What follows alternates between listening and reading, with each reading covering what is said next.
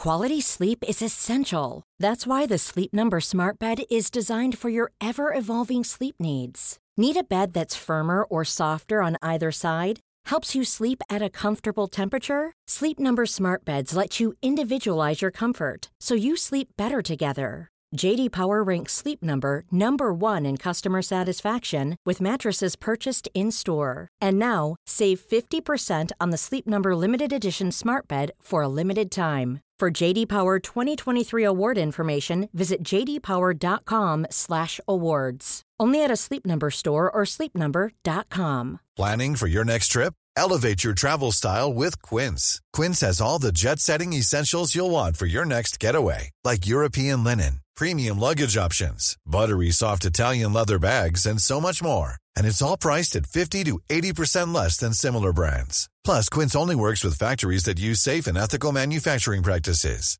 Pack your bags with high-quality essentials you'll be wearing for vacations to come with Quince. Go to quince.com slash trip for free shipping and 365-day returns.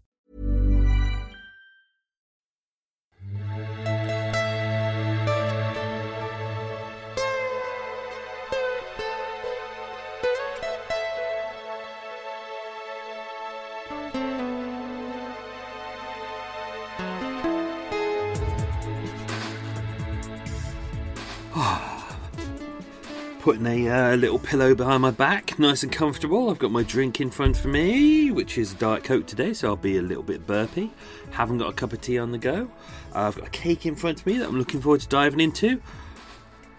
That must mean this is Extra Mile Part 2. Hello, welcome everyone.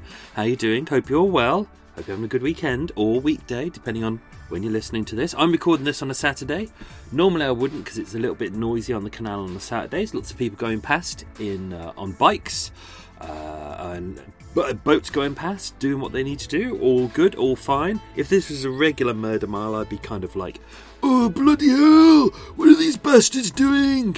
You know, getting annoyed with all the extraneous sounds that are going on. But because this is an extra mile, I'm okay with that. So it's a nice, glorious day. Sun is shining. Uh, birds are singing. I've got all the doors open, all the windows open, and we're going to do Extra Mile, which is great. So if you're new to Murder Mile, I say this every week, but I have to. Uh, this is Extra Mile. Uh, this is not a regular episode. If you're new to Murder Mile, uh, probably would be best if you uh, go back into the catalogue. You've got loads of episodes to choose from. You've got 45 so far, including excluding Extra Miles, which are already in there. Uh, so I would recommend. Obviously, if you know anyone who who uh, has listened to Murder Mile before, ask them. Ask them what they'd recommend to go back to. Um, I recommended a few last week. This week, I would recommend going back to the Richard Rhodes Henley episode, which I believe is number 16, the Alexander Litvinenko episode, which is number 20, the Marta Ligman episode, which is 22, or the last episode I did, which was Camille Gordon. Uh, all of them are very different. They're designed to be very, very different. So hopefully each week you'll approach them and you'll go, "Oh, what's this? What's this new story?" And even if you know the story, which I hope you won't, because I do try and dig deep into stories that you would have never heard of, or or if you already have heard of it, um, it's hopefully it's something that you it'll be a different angle that you've never heard of before. So um, dive in, have a listen to some of the old episodes, see what they're like, uh, see if you enjoy them, or if not, stick with this episode because I'm going to be playing some clips. Because um, we are going to be talking about how I find stories and how I research them and how I write them as well. Uh, I thought that might be interesting from last week's episode, which was about kind of my favourite episodes. This week is about story and research, and next week, while while I'm away researching, uh, this that, next week's episode is going to be about sound effects and music and how I kind of edit together um, Murder Mile. Um, might not sound interesting to some people, but but it, is. Trust me, there's some uh, interesting stuff in there. I think so. So before we begin, we have to uh, focus on the elephant in the room. Not having a cup of tea. trying to wean myself off the danger, which is which is Diet Coke, because of all the um, chemicals in it and the aspartame, which does which gives me headaches. But you know what? Sod it, I want one today. I want a headache. And uh, what is today's cake? Obviously, because I have a new cake every time. I well, that seems to be the, the habit at the moment. Is that um, I have a cake every time I uh, record Extra Mile, which is normally at the end of each normal episode. Uh, if you're new to Murder Mile, these are not what the episodes are about. Uh, normally, it's very structured and it's very based on story, and it's you know it's, it's, it's like it's like watching a radio play. But Extra Mile is kind of free form. It's like this. There's no edits. Um, there's no sound effects, and normally it starts with me having a cake. Can you guess what today's cake is? Can you smell it? Can you see it? I can. It is. Dramatic pause there. Because I know you're, you're on bated breath at the moment to work out what my cake is. It's two cakes, in fact. Um, it's a chocolate. Oh no, no! What am I saying? Chocolate? I'm an idiot, idiot, idiot. It's it's it's a custard donut. Oh, but it's a long custard donut. It's kind of a long custard donut with a vanilla custard in the centre, with kind of a um, a sprinkling on top. There's two of them. Oh, I do love, I do love custard. Oh God, now I should really wait to the end, but you know what? Um, um. mm. God, that's good. Mmm. There's two of them. They're long as well. They're about six inches long, which is very long, as we all know. Six inches is very long. Um, so it's a long donut, but with the custard kind of piped in the centre with uh, kind of icing sugar, not icing sugar, caster sugar on top. Is that the word? I don't know. Why am I asking you? You can't let me know. You probably could. You could message me in about two weeks' time when this goes out. Uh, so, because I'm this week, when you listen to this, I'll be at the National Archives. God, that crow is really loud. Uh, I'll be at the National Archives recording the big multi-parter that I'm working on at the moment, which is going very well. Very excited by it. I thought I'd um, introduce you to um, the way that I kind of write and research Murder Mile stories because I try and make them very different for you. I try not to be, I try not to be the kind of standard storyteller where all they do is basically give you a chronology of what the story is. And my hope is that you come to Murder Mile and you'll hear stories that you've never heard before. But if it is a story that you have heard before, I will give you an entirely different spin on it. So even if it's a story that you've never heard before, even if you listen to my episode and then you go, oh, I want to learn more about that, and you go off and do your own research, you'll go, oh, hang on, this is an entirely different story. What I try to do is find find the story within the story, because there's nothing worse, and I've mentioned this before, than going through than than dedicating your time to an episode, and you know all of that time is valuable, all your time is valuable, and I appreciate you taking the time to listen to my podcast. I really do appreciate it. So I feel that I have to give you something different, and I don't. I think it's I think it's rude for me to sit here and just basically recant everything that you could read on Wikipedia. I have to give you something different. So that's what I try and do with Murder Mile is give you something different. different and exciting and uh, hopefully something that you won't get anywhere else. Uh-oh. Oh, the burps have started. I apologise. I, I hid that one. The worst thing is I've just had a cheese and chive sandwich as well. I Love cheese and chive, but it makes me very burpy, and so does Diet Coke. Right, let's dive into some clips before before I get super burpy. Yeah, super burps are on the way. Don't worry about that. So, um, how do I go about finding the stories? Um, at the start, as you probably know, uh, Murder Mile, the true crime podcast. Re- what is that? Do you hear that? That was a loud one. That was that could be the white geese that are outside. The white geese that I mentioned last week with the big prominent noses. they can be quite quite loud. Um, so uh, Murder Mile originated because I was doing a guided tour of Soho. It's something I do every Sunday. I have uh, I enjoy that. I do one a week. I have have some good fun. Um, but there were loads of stories that I couldn't tell. I couldn't get on the tour. The original tour was three and a half hours long. I cut it down to about two hours to make it manageable for people because it could be a lot of information. But I realised there was a lot of stories that I, I either couldn't tell or couldn't tell fully. So um, that's why I decided to start doing the podcast so I could really sit down and really focus on uh, these stories and just give them the time that they deserved uh, and tell the full story. Boat going past, driving far too fast because they're too busy chatting. Idiots. Um, so um, yeah, there was loads of stories. So, so when I started at the very beginning, this is um, so Uh, this is oh, as I record this, this is technically the what burps the one year anniversary of Murder Mile. Happy anniversary! I haven't done anything with that. I was meant to do a big celebration, but I forgot. I was just too busy in the archives. So, um, um, uh, I forgot what I was talking about. Uh, yeah, no, so I had uh, loads of original stories at the start, and I thought these are stories I can't get on the tour, so I did uh, the Denmark Place Fire, which I used to do on the tour. I don't kind of do it as much anymore. The uh, Tony Mellor episode, episode two.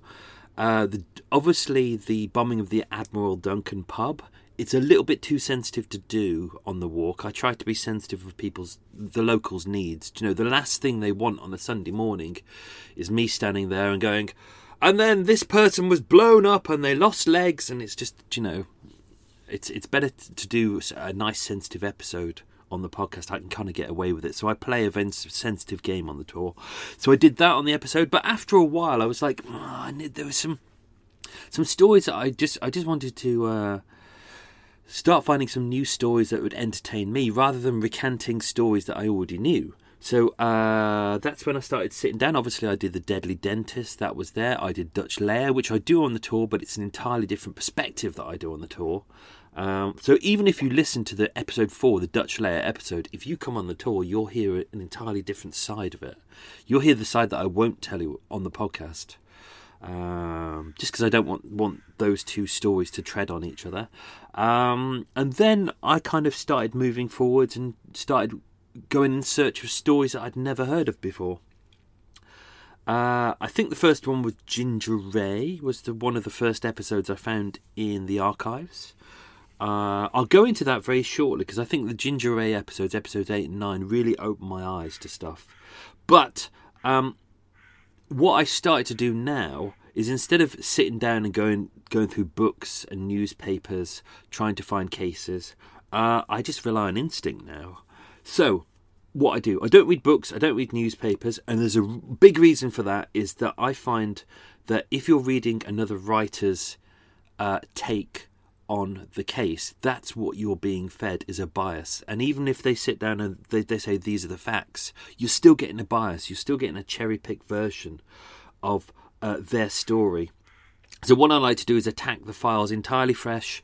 Uh, I go through the National Archives. They have a nice database. Basically, I put in uh, a rough postcode like W1, which is where Soho, where Soho is. I put um, I put in the word murder or manslaughter, and then I search, and sometimes cases come up. Um, I expanded it slightly in season two, hence we've got we've got bigger. Uh, we're not just W one, we're WC one, WC two, W two. I think is in there as well, which is Paddington area as well. Which we did that for the Blackout Ripper, and that led to some really interesting new cases that I'd never come across before. So I'm going to play you a clip now. Don't worry, it's not just me waffling. Here's some clips. Uh, and that gives me time to have some cake. Cake and Coke. Cake and Coke. Lovely. Nice, nice mix. Uh, and I'm going to show you a clip from episode 35, which is the uh, failed assassination attempts on uh, Abda al Razak Saeed al Naif. You're welcome. Who is the former Iraqi Prime Minister.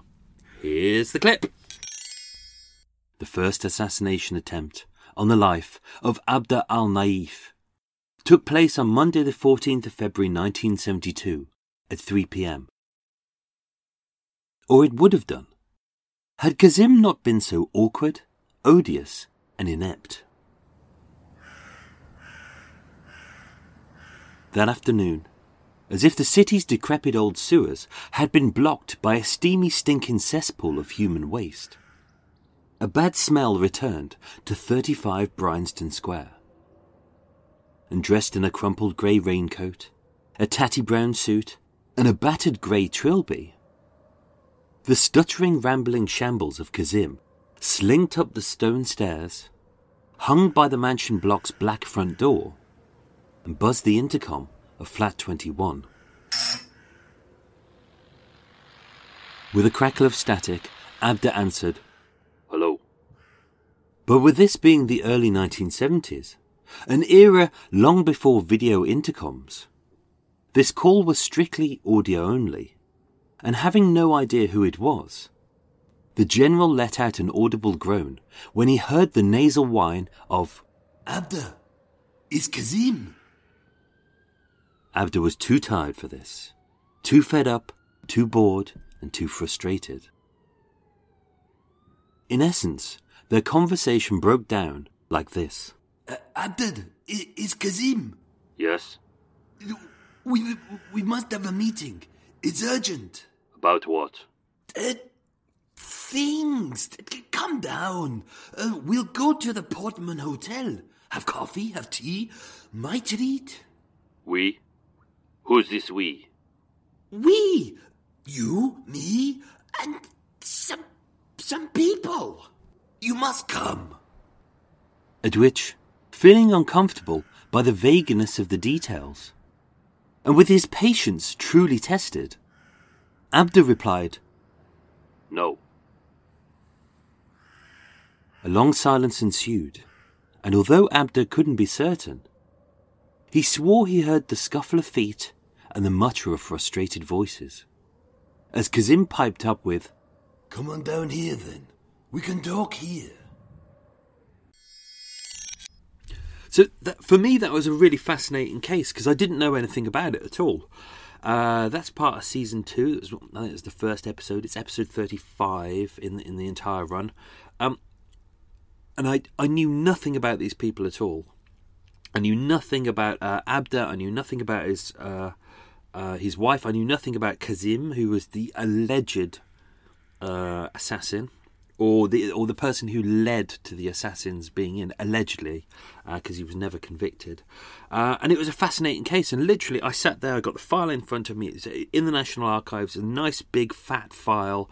Uh, it's a it's a very musty, like all of them. It's a very musty, papery file. It's kind of covered in kind of a brown, uh, a kind of a yucky brown kind of uh, papery file, and it's tied together with with a little bit of rope, like um, a bit of ribbon, just to hold it in place. Uh, when you sit there, because the files are quite old, you have to.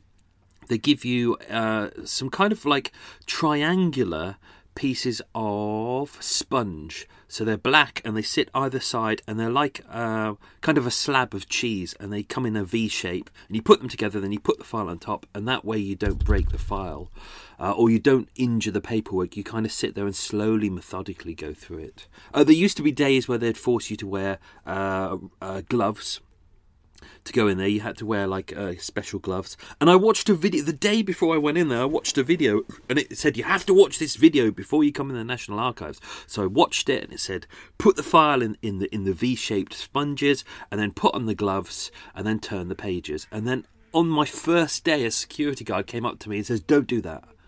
Don't use the gloves." And I was like, I, I just watched the video. They said use the gloves. And he said, no, we found out that the gloves actually cause more damage to the paperwork. It's better that you just use your bare hands. And yet they still have the video online. Baffling. Anyway, so that was the file, literally, and it's in no discernible order. Uh, as I've said before, there's no précis at the front that says on this day such and such happened. It doesn't say who the victim is. It doesn't say w- you uh, what the dates are, and it's in no discernible order as well. It's it's. I, I'm not too sure how it ends up in that order. Whether that's the way it was discussed in court, but probably is the way it was done. Uh, but things just aren't all together. Like if people have criminal records, the paperwork is not all together. It's kind of hodgepodge and spread around.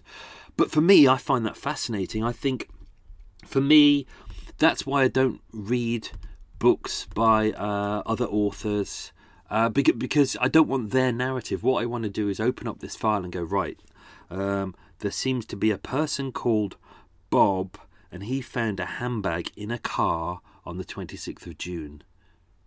And I go right. Okay, is that important? I don't know. And that's the great thing is that, that when I open up these files, for me, it's like reading a big novel. I sit there for a day, two days. Uh, the ca- in the case of like Blackout Ripper, months, and you sit there and you go, right, okay. You learn what you, you learn about Bob and the handbag, uh, and you go, okay, that's probably not important, but I'll make a note of it.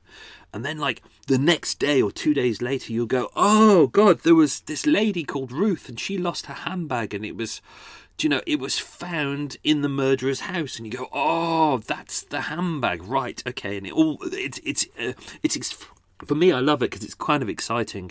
Slowly, the the story is being revealed, and if I was to read uh, someone else's work around it, like if you were to go on Wikipedia, they would instantly give you a précis of what they term to be important and what they and they'll miss out the things that they don't deem uh, unimportant. But for me, I actually find that it's the the things that are unimportant that are more fascinating, that give you an insight into the life of these people. So with uh, Abda al-Razak Said al-Naif, see, I can still remember how to say it. Um, that was fascinating. I, I, I, obviously, we have a bit of a bias in this country because he was Iraqi. He was kind of, you know, uh, it was around that era when everything was unstable in Iraq, and obviously, uh, after him, just after him, one after him uh, was Saddam Hussein. So we all have a bias there. But he seemed like a really nice guy. By all I could I could read about him, uh, his wife seemed really nice. It, it was fascinating. The um, Kazim. Um, who I'm going to say is the assassin, but he wasn't the assassin, but it helps with the story. He was fascinating to read about because he's the most unlikely person. If you've not seen this episode, go back, have a listen to it, episode 35. Uh, I think it's called The Several Assassinations of the Iraqi, of the exiled Iraqi. It's fascinating.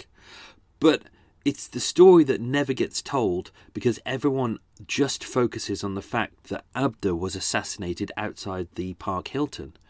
And they focus on the fact that a, a motorbike came up and he was shot twice, once in the head, and he died the next day.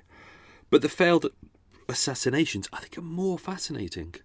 And you go through this story and you realise what a cock up it is. It's like a litany of cock ups. And when you compare it to what's going on in Salisbury in, in the United Kingdom at the moment with uh, um, the Russians and the. What's the poison they're using? I can't remember what they're using at the moment. But yeah, no, it's you, you can see how. Uh, how embarrassingly shit some of these uh, assassins, alleged assassins, are meant to be. So, um, that's why I love attacking the, sto- the to- story straight on, straight into the file, because you just don't know what you're going to get, what you're going to find. You have to. I it helps me go, oh, this is the story I want to tell. Do this is the story, like kind of going, oh, hang on. Instead of telling the story about uh, uh, Abda uh, being assassinated, maybe I focus on his wife. Do you know, maybe I focus on his kids. Maybe you know when you get in there, you find you find the emotional uh, the emotional core of the story, and that kind of drives you through. And I think that's what's important for me. So that's why I don't read uh, other people's books or newspapers. I try not to read newspapers. Uh, just because I don't want someone else's narrative, someone else's story, someone else who's already cherry picked the information. What I want is kind of I want to hear hear first hand accounts I want to hear it in their words. I want to learn about their nuances, uh, how they talk, which is important for me. And all these little details um, help me learn about a person, which coincidentally leads to the next clip. Ooh. Mm. Ooh. Ooh, bit of a bit of a ooh, Diet Coke hit then. So this leads me on to the uh, the next clip, which is from the Blackout Ripper series. This was the first part of the Blackout Ripper series. Um, I think the research on this really helped me on part one, which was Evelyn Margaret Hamilton, the first victim of the Blackout Ripper. I think that set a good benchmark for me of what of the story I wanted to tell. As because we didn't know a lot about what had happened in her murder, because he was never seen and there was no witnesses at all, all we've got is kind of the, the, the concrete evidence of what was there. So we have to kind of interpret the story of what was going on then. But but we did by digging, I found a lot of information about her life. And that actually helped me tell the story in a, uh, another boat going past, gunning it far too fast. Uh, actually helped me uh, tell a much better story. I felt by learning about her life. I think that's the important thing is that you have to. It's there's no point trying to tell you, the audience, about someone's death unless you learn about their life first. Because as I said last week, it's you know people are just a piece of meat. So you might as well just say someone stabbed a piece of steak. Whereas if you know that's that's not a piece of steak, you know that it's a cow and it lived in this field and this is its mum and dad and da da da da da. Then you know, same with human beings as well. You learn about their life, you learn about the little details, uh, and it helps you really, really sympathise with that person when they die. Uh, so I'm going to show you, uh, play you a little clip now, and uh, I think this kind of nicely typifies uh, about the first victim of the Blackout Ripper, Evelyn Margaret Hamilton, uh, and her her lonely life.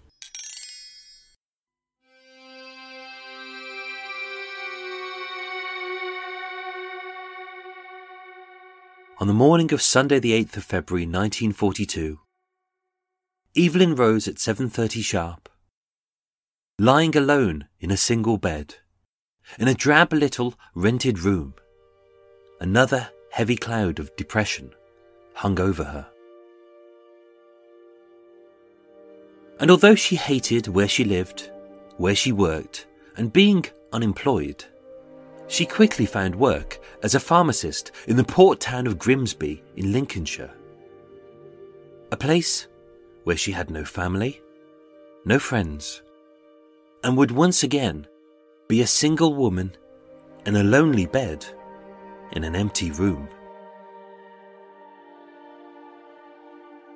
Having written a letter to her mother, Lucy, which she did every week without fail, using the green and black pencil she'd loaned from her assistant, Bettina, and had forgotten to give back.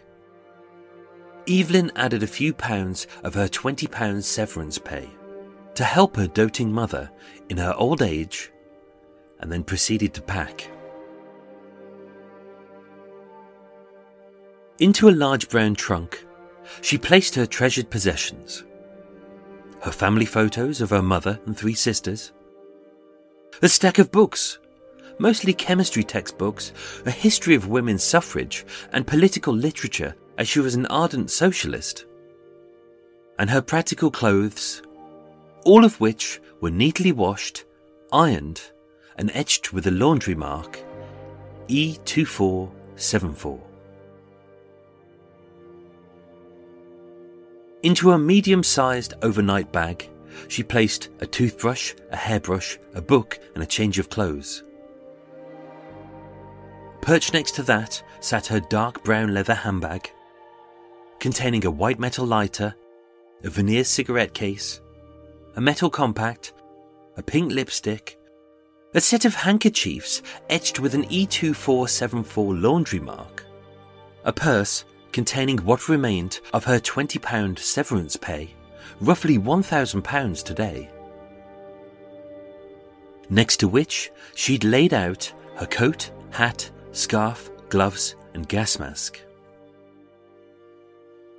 And having settled her account in full with Mrs. Eva Lever, the landlady of the Haven. Politely declined a spot of tea and left instructions for a railway man to arrive on Monday morning to collect her trunk and send it to Grimsby. Evelyn sat alone on her single bed, smoked a cigarette, and opened four brightly coloured cards from her family. As not only was today her last day alive. It was also her 41st birthday. So that was a clip from uh, part one of the Blackout Ripper about Evelyn Margaret Hamilton. It was the first, um, that was the night, uh, sorry, that was the day uh, that she was going to be murdered. As mentioned, it was her birthday as well. And I thought it kind of really sums up her life quite neatly because uh, later on, obviously, she'd go into town. Uh, she was on. She'd just been made redundant from her job. She'd just been paid off. She'd got about twenty pounds in her wallet, in, in her purse. Uh, she was on her way to Grimsby to start a new job. She was heading down from Romford, which is in Essex. She was heading into Paddington, so she got a, a, a, a hotel that she'd stayed in before. Um, in Paddington. She was going to stay the night, and then she was going to get the early morning train, uh, and her luggage was going to follow her as well. Um, and uh, she arrived late. The hotel wasn't doing any food, so she went to uh, Maison Maison Lyonnaise, which was a J Lyons and Sons um, late night. It's a 24 hour kind of huge really huge and important kind of uh, tea room, which is in London. There was quite a few of them around. They're very prestigious. Um, they were very affordable, but also they were very female friendly as well, which was important during World War Two.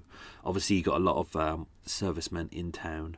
Um, and lots of drinking going on. So it was places where women could feel safe or so they hope they would feel safe.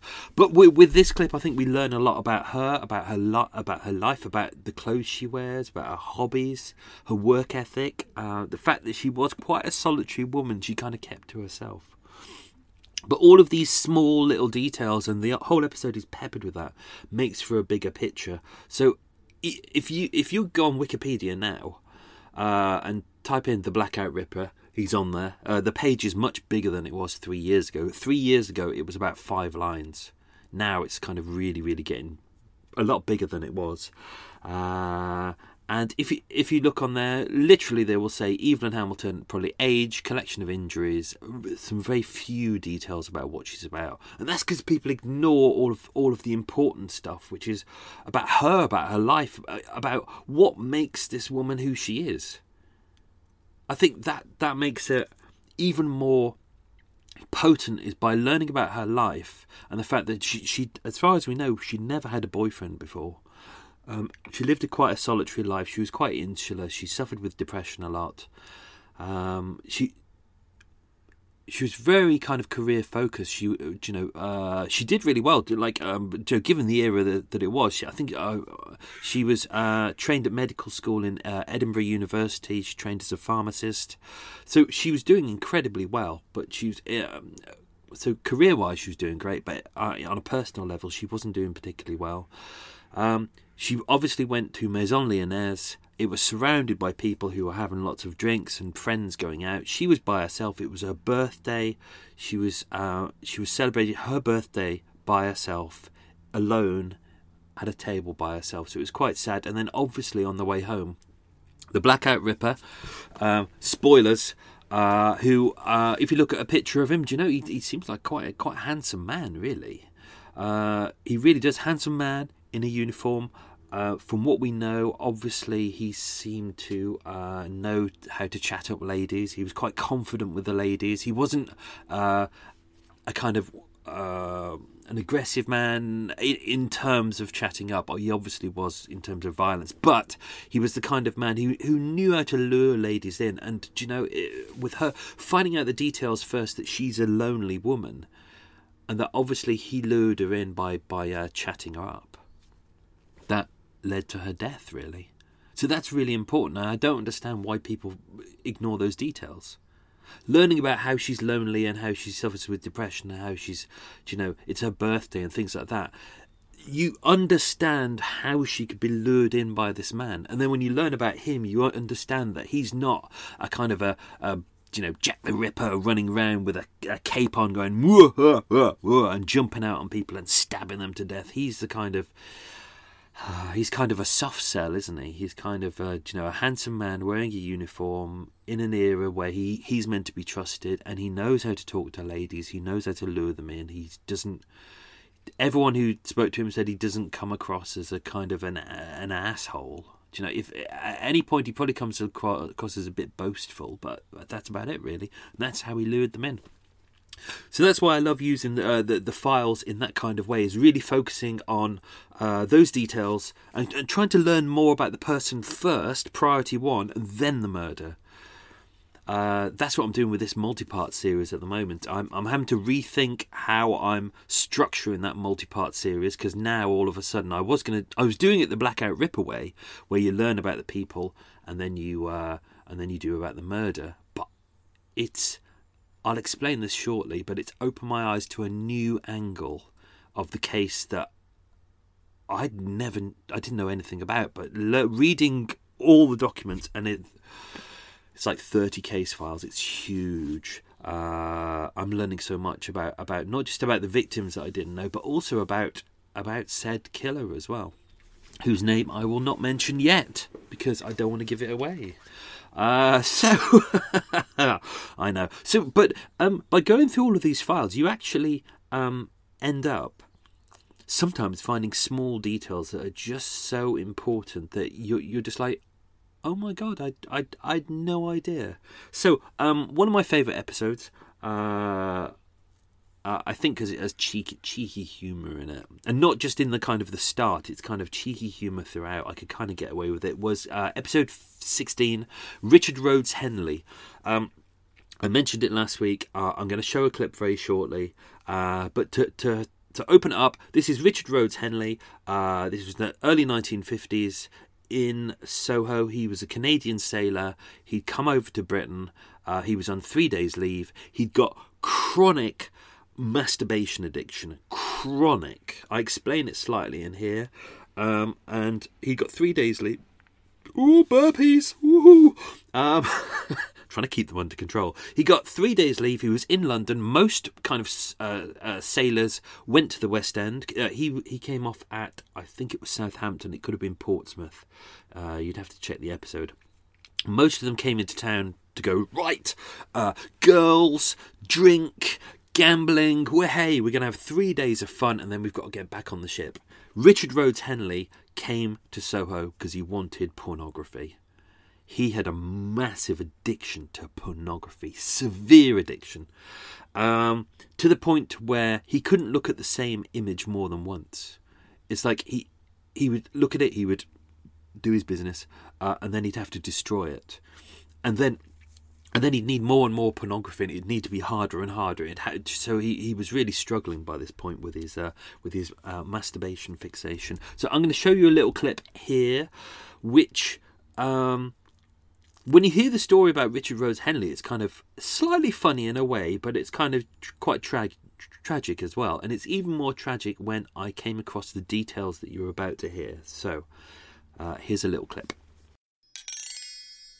Born in Creston, in Canada, a small town on the southeastern side of British Columbia, close to the US border, Richard Rhodes Henley was an only child.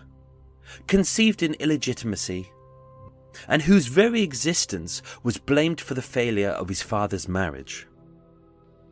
Regularly beaten by his abusive alcoholic father, Henley's childhood was either spent running away from home or being put into foster care.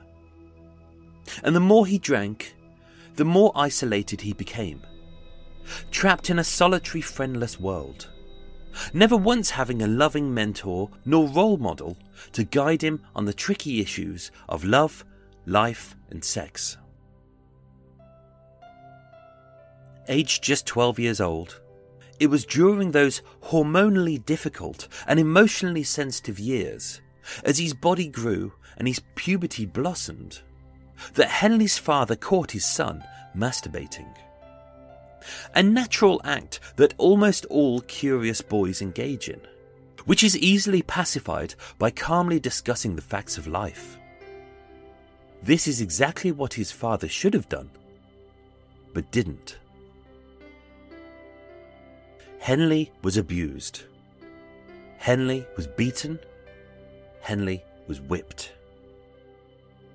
And for the following year, 12 year old Richard Rhodes Henley would spend every night lying in bed, his wrists tightly shackled and bound to a rough leather harness secured around his waist. A barbaric device which was meant to stop this wicked boy from pleasuring himself, and his father hoped would cure him of this seedy addiction. But it backfired spectacularly and turned a common childhood habit that he would easily have grown out of into a dark, alluring, and rebellious addiction. So yeah, that came through the archives file. It was a, it was a big fat juicy file. I was in the archives. I was going through the file.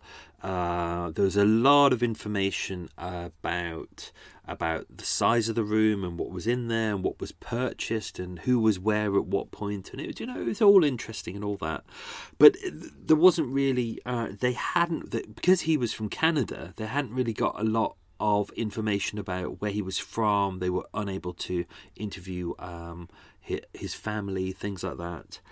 Um, and uh, obviously, you know, he, he, he should really have been charged with murder, but he, he wasn't. There was a bit of a kind of a um a head to head between the Canadian government and the British government, and basically they let they they uh sent him over to Canada to serve his time there, and then he was released. So he's out, so he's uh, prominently still alive in Canada at the moment. But inside the file, this was at the back of the file. Um, I, it'd taken me almost a whole day just just to read it, not even to write my notes about it. And I was going through the file, and I was like, "Oh, this is a really interesting case, but I need, I need something to just to to grab onto to tell me why he's doing what he's doing." And in the back of the file was uh, a psychological report by the uh, prison doctor, which is done when any anyone is about to be um, uh, potentially executed and it was details about his life. He'd sat down with a psychologist and he, he he'd said, uh, "This is who I am. This is where I started. This is my life." Do you know? He was very honest that he committed the murder. He confessed entirely to it. Um, he, he he admitted he was out of control. He admitted that he has a masturbation problem. And when he stated that you know his father was an alcoholic he was abused he was found masturbating when he was a teenager and he was put in the masturbation harness or i can't remember how it's phrased in that clip but he was basically put in a leather harness where around his waist where basically his hands are strapped to the side of his to his hips for a year so every time he was in bed he could not touch himself. And i was like that's it that's the whole case right there is an abusive father who is offended by the fact that his son is masturbating which is purely natural thing for a you know, teenage boy to do. Uh, and his uh, his dad did that and that that didn't stop him from want to ma- wanting to masturbate. That made masturbation even more of a kind of a, a goal, a thing that he he has to do that he has no control of. So uh, that that incident, or that's one of the incidents that caused him to spiral out of control. Um, so I think I think that's. Uh, for me, that was just a really small detail in the case. I would say it was probably about two lines long, if that. But for me, that was it. I, I was like, right, that's the case there. That's everything I need to know about Richard Rhodes Henley, and all the other details kind of are built around that case. Uh, and that was just a small detail hidden hidden away. Whew. That was good. God, that was half an hour. Oh dear, right. Uh, just looking at my clock, I've talked a lot. Um, so uh, we're gonna have a tiny break here. I'm, I've just found that I've got a picnic bar. Look at that. Contains peanuts, milk, wheat, gluten, soya, may contain nuts and egg. Who cares? This is going to go in my get in my belly, and I've still got that donut to eat. So we get we're gonna have a tiny break here. I'm going to play you a promo uh, for our podcast that I hope you'll like, I hope you'll listen to, and it is called Forgotten News Podcast. Hello, everyone. My name is Jim, Hi, my name is Kit Karen. And we host the Forgotten News Podcast. Jim, I know we're in the middle of recording the promo for our podcast, but a thought just occurred to me. Okay. People praise the future because it is blank and featureless.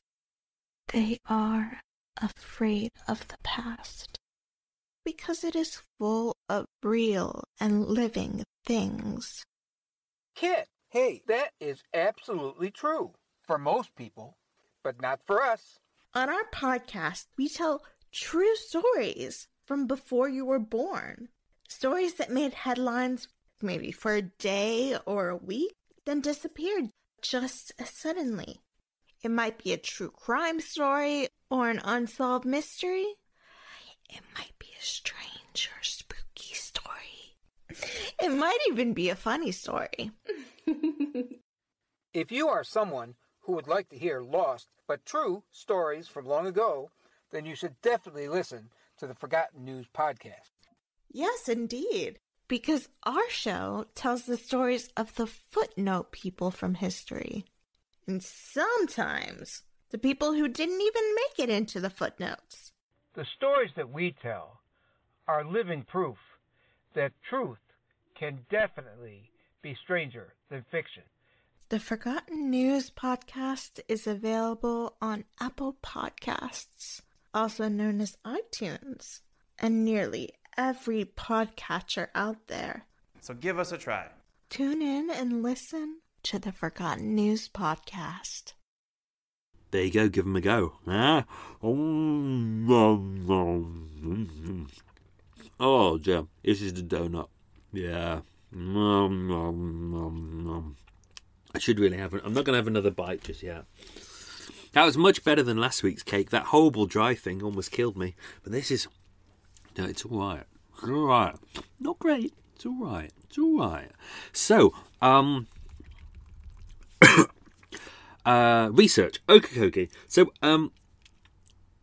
As I said before, I try not to read newspapers because obviously you get um, journalists, just like myself, are storytellers. That's what we do. We're, we're I think a lot of people forget that when you sit down and you open a newspaper, it's someone is not sitting there and they're not recanting the details for you. If they did, there we go, here's the date, here's the time, here's the people. This is what we know about this person. It's not. It's trying to sell you a story. It's it's it's about suspense. It's about uh, intrigue. It's trying to draw you in. That's the whole idea of newspapers. It's not just um, it's it's not just information. Hence, if you were to pick up like a uh, something like the Daily Mail, boo, and then you were to pick up something like I don't know the Times, um, and you were to read the same article in different different uh, newspapers, it would be almost an entirely different story because it's about bias. Um, but because newspapers, what they're there to do is to draw you in. Uh, quite often, what they do is they don't tell you all the information, all or what I would say is all the really important information uh, about the story. And one of the cases that really drew my attention was the uh, assassination of Russian dissident Alexander Litvinenko, which is my uh, episode 20 that's in there. Um, originally, I wasn't going to do this case because I thought I thought it, has been covered enough. Because I remember when it was happening, I, uh, I was in London. I remember it happening. It was on the news all the time, and I remember seeing um, all the footage and the pictures of Alexander Litvinenko in bed bald, uh, dying of uh, radiation poisoning. Uh, I remember seeing all the footage of um, all of the, the guys in hazmat suits and kind of uh, what's called Geiger counters going into Itsu, the kind of the sushi restaurant in Piccadilly. I remember seeing all that and thinking, oh well, I know all the story. I don't really need to know much about it. And then I realised that the press had got it entirely wrong. They'd entirely fucked entirely flipped up the story. I'm trying because we had a lot of swearing in the last episode. I'm trying not to swear in this episode. Uh, held myself back then. They'd entirely fluffed it up. Um, and when I actually looked into it, firstly, Itsu, the sushi restaurant, really has very little to do with the case. When you when you listen to this episode, you'll realise that all that happened in Itsu is that the the assassins went into Itsu they'd got radiation on them because they'd spilt the polonium 210 and it and it was kind of found there. It was found in there and that's all it that's all it was. That's uh, uh, yet the press kind of focused on there going oh this is where it happened. It's not where the murder happened in the same way that if you listen to the david west episode um, you know with the the, the, cock, the cockney geezer with the with the pink suits who was murdered by his son in uh, just outside Abracadabra. That's in Piccadilly as well. Abracadabra was uh, full of radiation as well because they went there, and I mentioned that in the episode as well. Uh, so, learning about um, uh, the uh, assassination of Alexander Litvinenko was uh, really interesting because it actually le- led me to learn that there were failed attempts on his life, which were fascinating. So I'm going to play you a clip now. Here's the clip. In the Erinys boardroom on the fourth floor of 25 Grosvenor Street, the meeting began with the customary polite chatter and pleasantness. Litvinenko had his back to the bay windows. Tim sat to his right, and Lugovoy and Kovtun seated opposite, dressed like a pair of cartoon pimps. But every time that Tim tried to steer the talk to business, Kovtun huffed, hardly uttering a single word, and Lugovoy seemed desperate for his comrades to have a drink.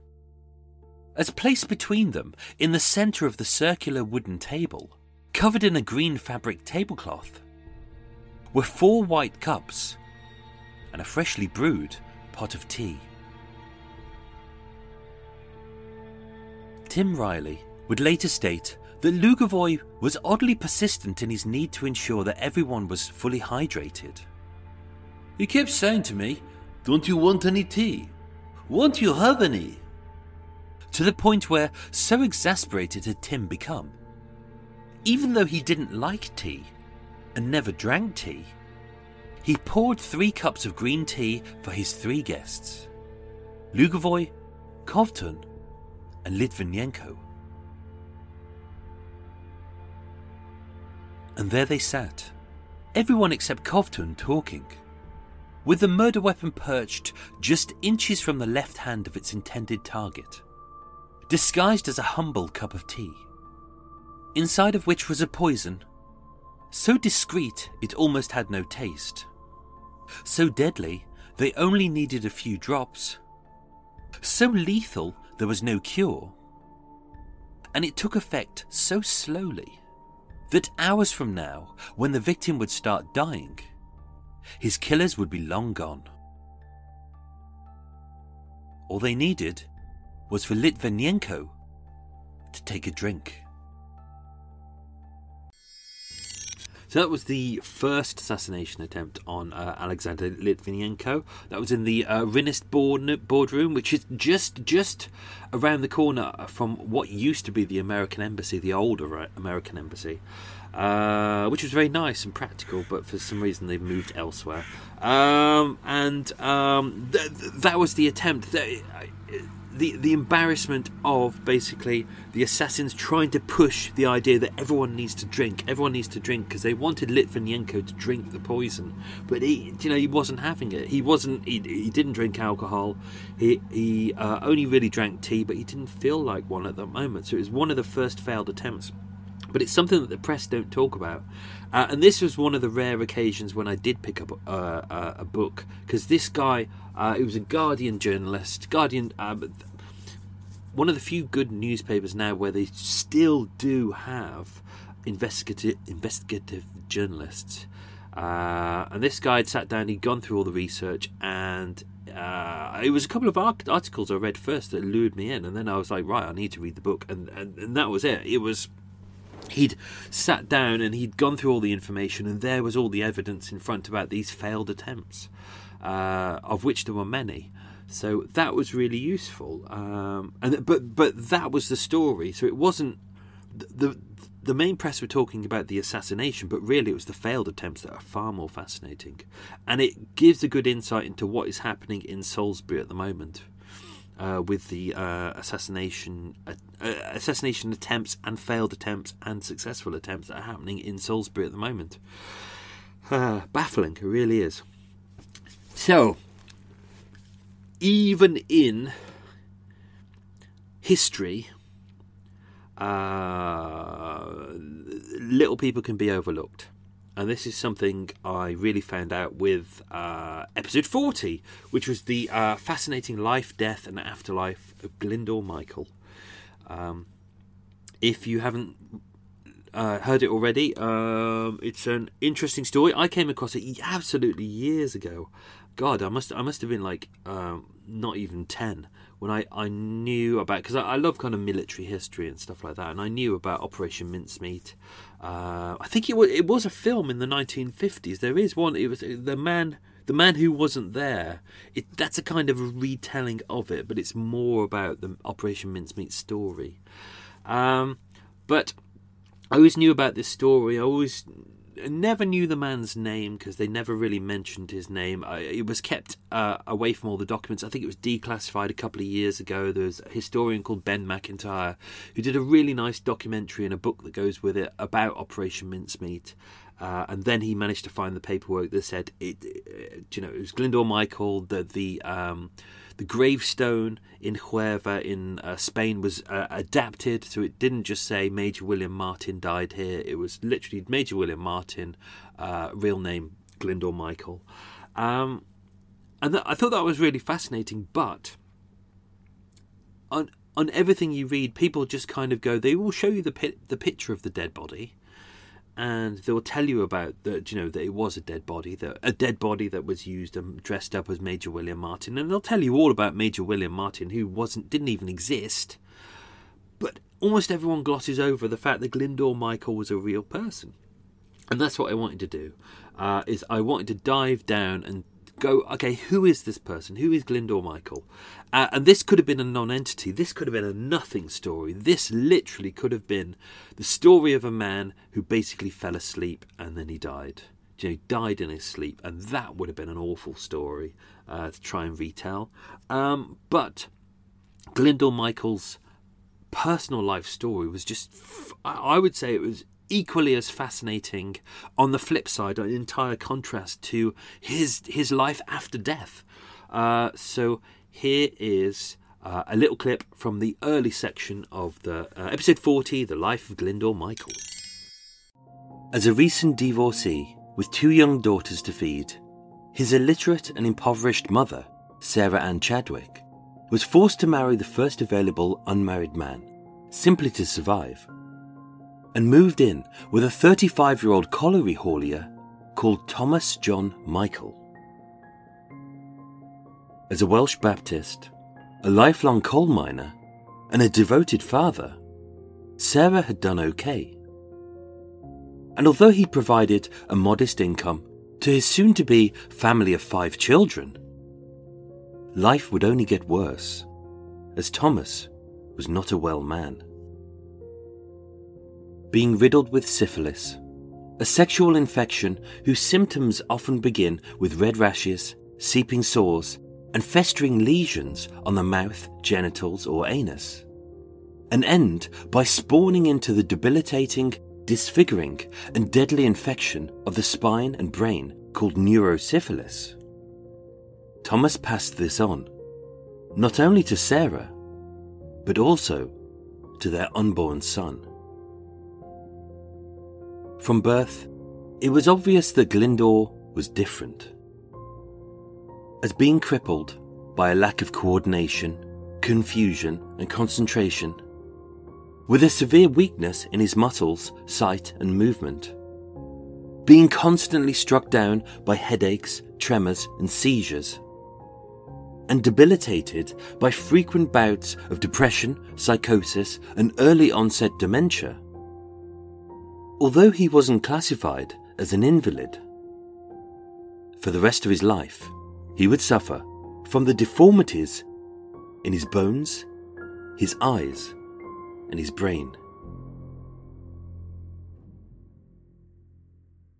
And so began the early life of Britain's most unlikely hero, Glyndwr Michael.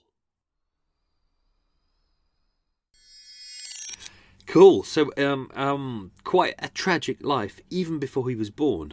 I think that's what I wanted to get across from from the start. It's like going back into the history, looking into the life. Even before this, there's there's information about him that I've put in there prior, even way before his birth, because I think it's important to know that his dad had syphilis, uh, and therefore infected his wife, who therefore, when his child was born, infected his child with uh, syphilis and neurosyphilis, and basically left him with a catalogue of disabilities.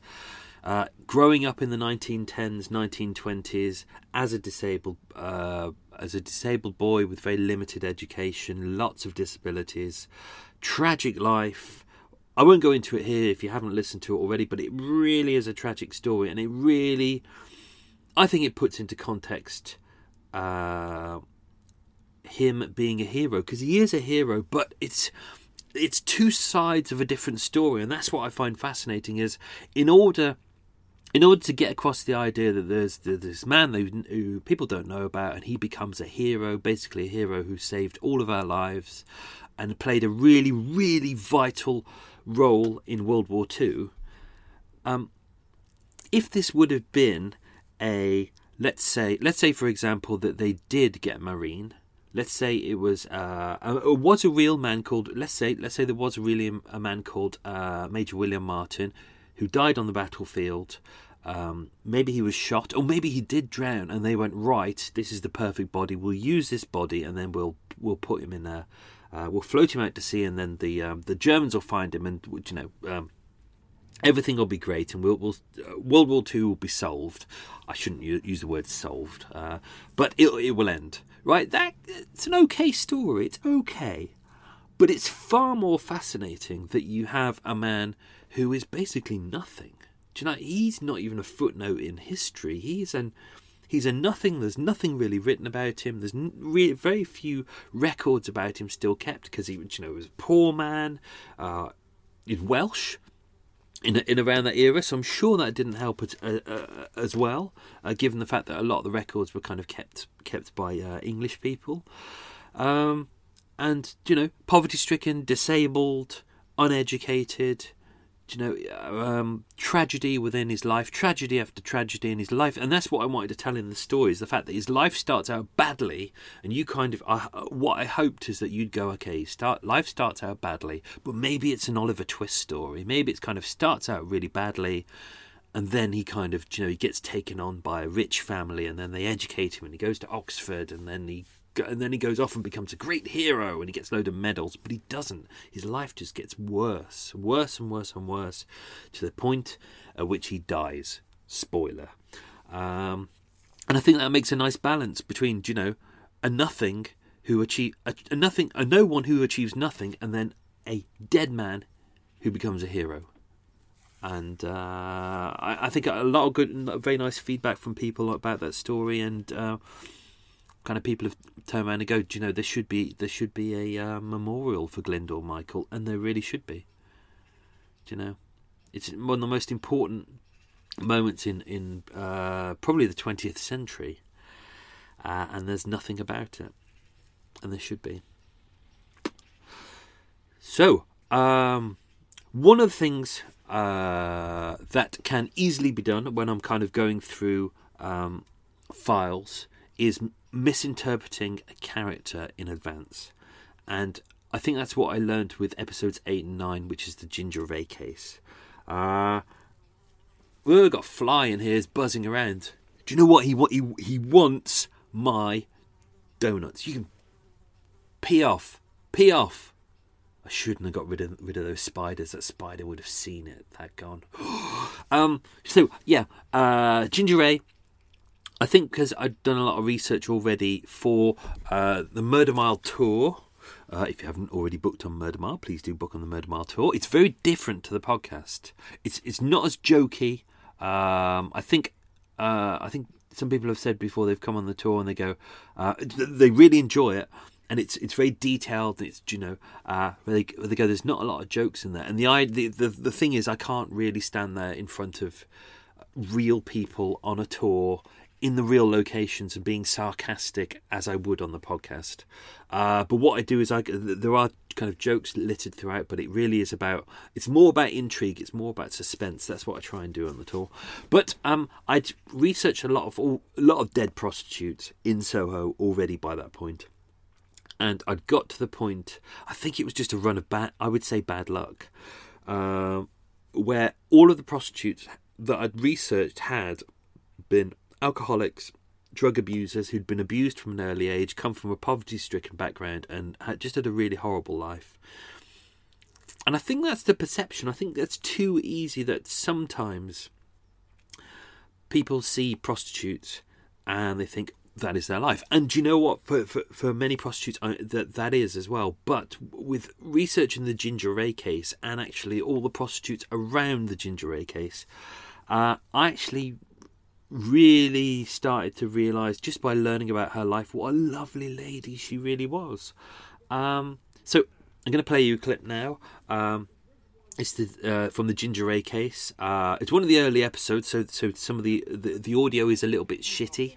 Uh, I do hope that one day I might be able to uh, re-engineer that or just re-record it. Ugh. But uh, here is a clip from episode eight, uh, "The Brutal Death of Ginger Ray." But back in 1948, the lodger in the second floor flat was a lady of the night known locally as Ginger Ray. Born Rachel Annie Hatton in Hoxton, East London, on the 19th of August 1907, Ray was one of three siblings, with a brother Richard and a sister Maria, who she remained close to and would meet on a weekly basis for meals. Nicknamed Red Ray or Ginger Ray on account of her bright red hair. She was often described as bright, breezy, and an easy-going girl who was very sociable and friendly. Although she had an extensive criminal record, having been a prostitute for 23 years, during which time she'd amassed a whopping 84 convictions for soliciting, including two charges of larceny, having pickpocketed two drunken punters, and two charges for brothel keeping. Ray didn't have any drink or drug issues. She didn't have any debts. And oddly, she actually seemed to enjoy and even embrace the lifestyle that prostitution had given her, including money in her pocket, food in her belly, an active social life, and a nice, warm flat. And yet, having been in the sex trade for more than two thirds of her life, Ray knew how to handle herself. She was feisty, sharp, and street smart, as well as a lady who, everyone who knew her would widely agree, was not one to be trifled with, especially after she'd had a few drinks. But at the tender age of just 26, having been cruelly widowed one year into her marriage to an African American stage actor named Herbert Fennick, who tragically died in a Parisian car crash. Ray kept his name and never remarried. Instead, choosing to lavish the malnourished street kids with sweet treats, sharing her flat with friends in need, and being a loyal, loving, and caring companion to her many gentlemen callers. Ray lived in Soho for over 20 years. And during the summer of 1945, she moved into the bomb damaged but equally serviceable second floor flat at 46 Broadwick Street. Three years later, she would be dead. So that was actually my first two-parter. I, I don't think I, I hadn't done a two-parter before that, and the uh, Ginger Ale episode, I thought to myself, this will only be a one-parter anyway, because I didn't think I had enough information. But as I sat writing it, I think this was the one that really shaped the way I think about cases. Is that um, I was sitting there and I had all this information about her life and what she'd done that day and what she'd had for dinner and who she'd been out for dinner with and who she'd met with and you know her boyfriends and things like that. And as I was writing it, I found that I was slightly getting quite interested in what her life was about and who she was as a person. And then I was like, oh God, I've got to get to the bloody murder bit because it's a murder podcast, isn't it? You expect to hear about the murder. And I was like, oh, I've got to get to it at some point. And then I realised that I'd kind of got to page five, which is kind of went my act three, so I should be wrapping up by that point. And I wasn't even close. I was like, oh, bloody hell, this may have to be a two-parter. But I realised that actually by writing it that way, uh, by learning about her life, it, it was really fascinating. So I learned what a lovely lady she is, that she was a prostitute by choice. She wasn't an alcoholic, she wasn't a drug abuser, she was a widow from an early age. Um, she uh, was a prostitute um, by choice because she worked out that she um, hard times. She wasn't educated. Uh, she was in the centre of London, expensive place to live. Uh, what was she going to do? Was she going to become a waitress uh, on pittance? Um, she'd already been married. She'd already been widowed. She was already upset about that. Obviously, obviously not looking for another husband. Uh, and she she was seemed quite an independent woman from what I could see. Do you know, she'd made the decision. She was making 300 quid a night to work two hours. Sex work, not for everyone. Do you know? It, but that was her choice. Um, everyone who who knew her said that she was a nice lady, but she was quite strong-willed. Do you know? She wouldn't put up with crap. She wouldn't go out and be be drunk and that she couldn't look after herself. She would be at the point where if anyone would attack her, and they didn't. No one prior to that, from what we know of, attacked her. She'd always say that she'd attack them with the key, with the key, uh, house keys, so she could scratch their face. So even if she was killed, you could identify them. Uh, that information came became very important later on. Um, but also by learning about her, she, with her money, she used that money to fund herself. So she was never poor. She paid her rent. Uh, she had a good lifestyle. She ate well, which was especially important during those war years. Um, and she used her money to feed homeless kids. You know the kids who, who kind of during World War II, rationing going on. Um, kids who probably seen their parents uh, either sent overseas or or killed by bombs by the Blitz. She was giving them food and giving them little sweets and treats that they normally wouldn't have, and she she was quite partial to having quite feckless boyfriends, so not nasty boyfriends. She liked kind of sweet but kind of guys who weren't that good at kind of looking after themselves. She was she was a real mother figure, a real real motherly instincts. Uh, and it was interesting finally meeting her family. I met Ginger Ray's family and gave them a private tour, and it was interesting a lot of the details that I told them about uh, the one lady on there. It was her great aunt, and the information I was feeding them, they were going, "Oh my god, that's interesting. That is a real family trait." Joe, looking at Joe, kind of looking after homeless kids, the kind of uh, niceness and the, and the and the shade of hair color that they have as well was there was a, absolutely fascinating. So um, by going into the the the uh, by really going into the story and going into those tiny little details, it really made me rethink prostitution. Whether it's a Soho thing, I don't I don't know at all because this is just what I'm learning at the moment. But with that, I, I learned about because it was like 20 to 30 witness statements by other prostitutes who'd seen her that night and knew her well. It seemed like a really really great social uh not yeah a social network almost. It's like a support network.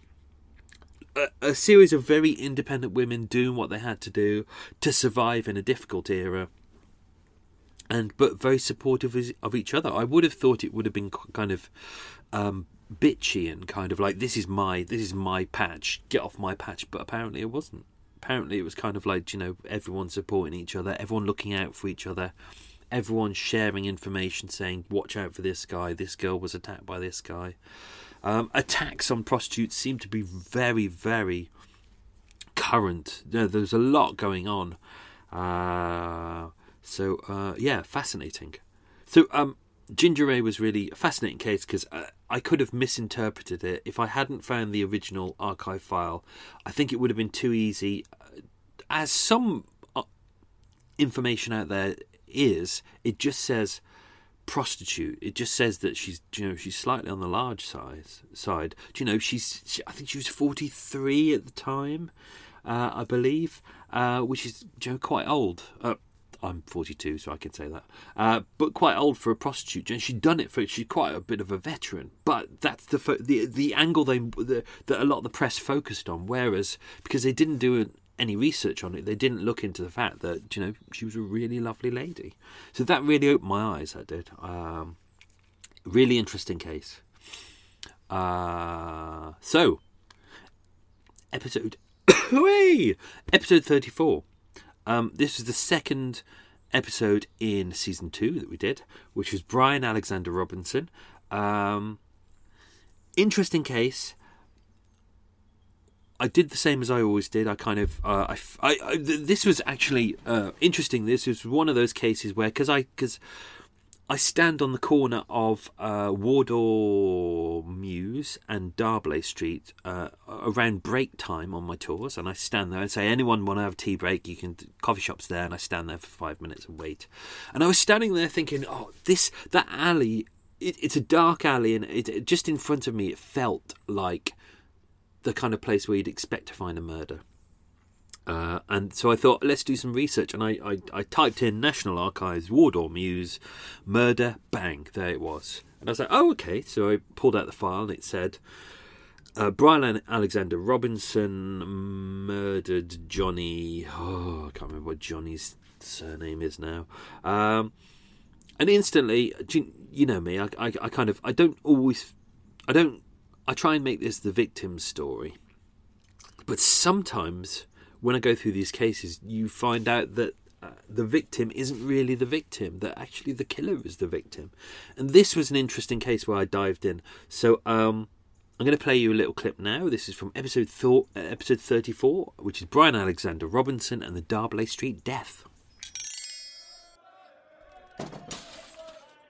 As the hail of homemade missiles died down, and the fiery Jamaican forced his way out of the limbo club into the derelict bomb site of Wardour Mews. He didn't see Peter Richardson Smith. He didn't see anything. All he saw was Oliver, his friend, his brother, and his family.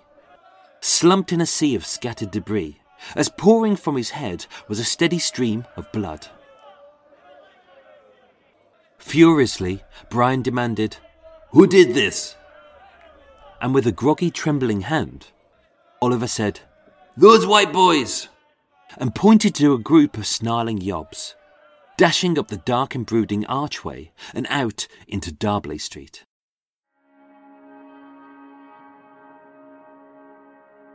Seeing red as his seething blood boiled, as Brian charged at Wardour Mews, hurling a volley of abuse and bottles, as he dashed into the bright lights of D'Arblay Street, he very quickly realised his mistake.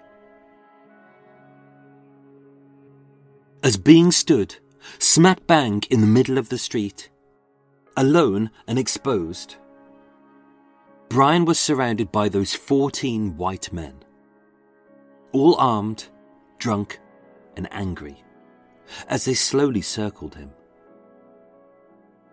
Most of whom had been in the club that night. One of whom was 25 year old local teddy boy, Johnny Howard. As far as we know, neither Brian nor Johnny had ever met, talked, or fought before.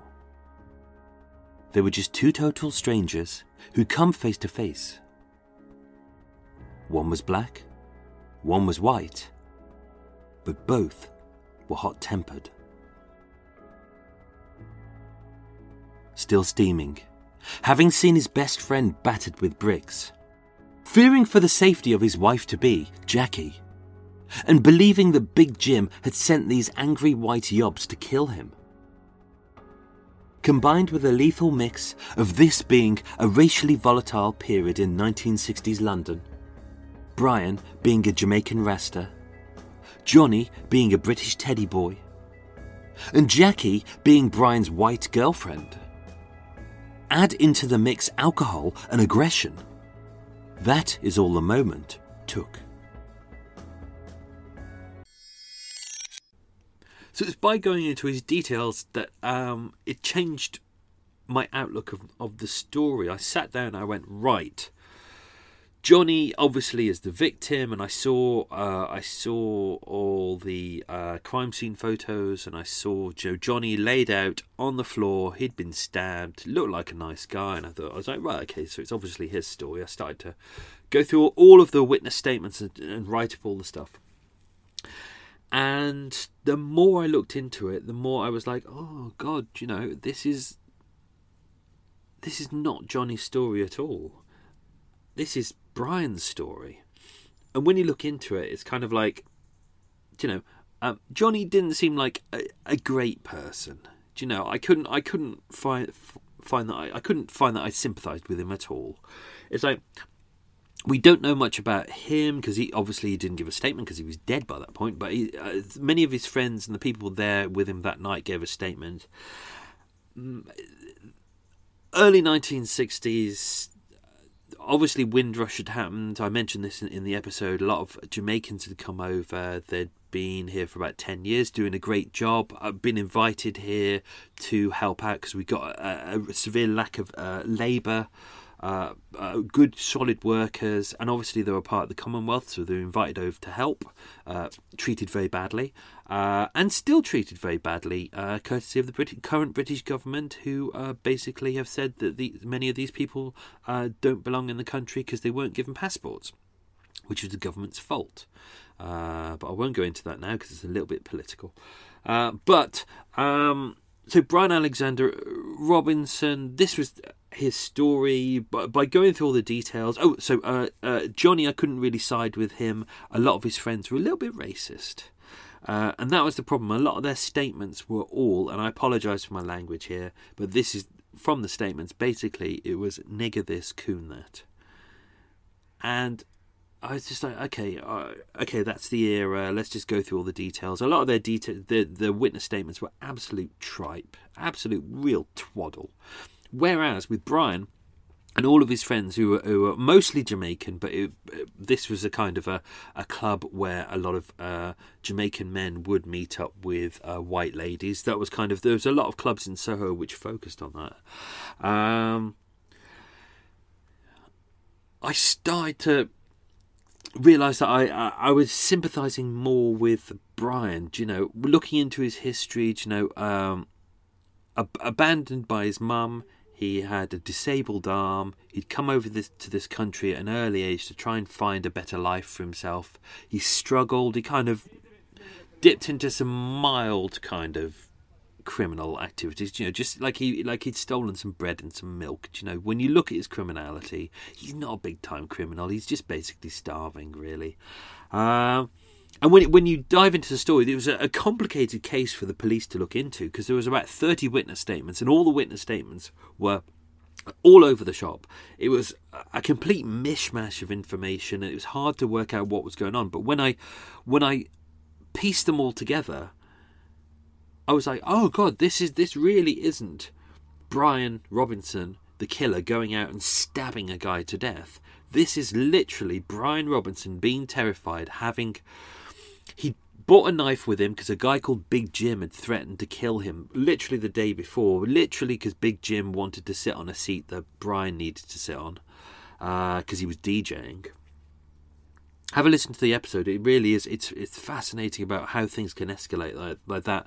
Brian went outside. He found uh, a white guy and his friend who'd been uh, attacked with bricks and bottles his friend had said those are the guys who did it. He Brian, because he was hot-headed, he br- he ran after the guys. He ran into Wardour Mews, and then he realised he was surrounded by about fourteen white guys with bricks and bottles. And what was he going to do? Literally, it's like the man was terrified for his life, and he um, he uh, pulled out a knife. Uh, and he stabbed one of the guys. And he, he, as far as we know, never met him before. He was just looking for a way out. Uh, show. Yeah, that was out. So, um, I can't remember whether I've played that clip already. My brain, I was too busy talking. So, uh, Brian Alexander Robinson, if I haven't played the clip already, here's the clip.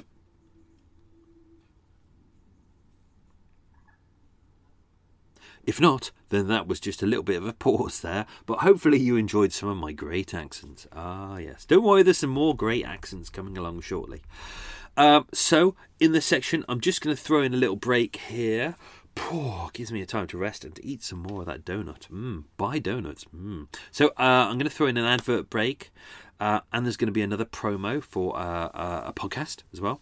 Um, whether an advert gets put in here, I don't know because we don't, as podcasters, we don't have control over that. Basically, we just put in a marker in our episodes uh, of where adverts can go, and because it's it's called dynamic dynamic advertising. But basically, if if our podcast host uh, has a mid-section advert that they can put in, they can put it there if they want to, but it doesn't always go there. Uh, I've listened to some of my podcasts, and some of them have no adverts at all, uh, which is not good because that's how I make money. Mm. Uh, anyway, uh, we're going to do an advert break and a promo break. Before that, here is the promo for a fantastic true crime podcast called Murder and Such. My name is Hunter. And I'm Haley, and we're your hosts of Murder and Such, a podcast about true crime, serial killers, and other dark subject matter. Join us while we fill your ear holes with some crappy comedy and disgusting tales. You can now find us on Spotify, iTunes, Stitcher, Podbean, and all of your podcatcher services. You can like us on Facebook, Instagram, and follow us on Twitter at Murder and Such. Hope to hear from you guys soon. Bye. Bye.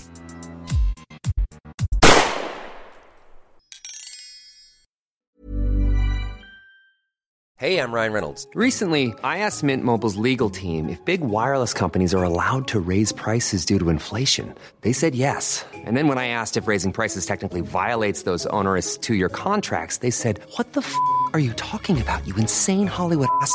So to recap, we're cutting the price of Mint Unlimited from $30 a month to just $15 a month. Give it a try at mintmobile.com slash switch. $45 up front for three months plus taxes and fees. Promoting for new customers for limited time. Unlimited more than 40 gigabytes per month. Slows. Full terms at mintmobile.com. Many of us have those stubborn pounds that seem impossible to lose, no matter how good we eat or how hard we work out. My solution is plush care PlushCare is a leading telehealth provider with doctors who are there for you day and night to partner with you in your weight loss journey. They can prescribe FDA-approved weight loss medications like Wegovy and Zepbound for those who qualify. Plus, they accept most insurance plans. To get started, visit plushcare.com slash weight loss. That's plushcare.com slash weight loss. There's never been a faster or easier way to start your weight loss journey than with PlushCare. PlushCare accepts most insurance plans and gives you online access to board-certified physicians who can prescribe FDA-approved weight loss medications like Wegovy and Zepbound for those who qualify. Take charge of your health and speak with a board-certified physician about a weight loss plan that's right for you. Get started today at plushcare.com slash weight loss. That's plushcare.com slash weight loss. plushcare.com slash weight loss.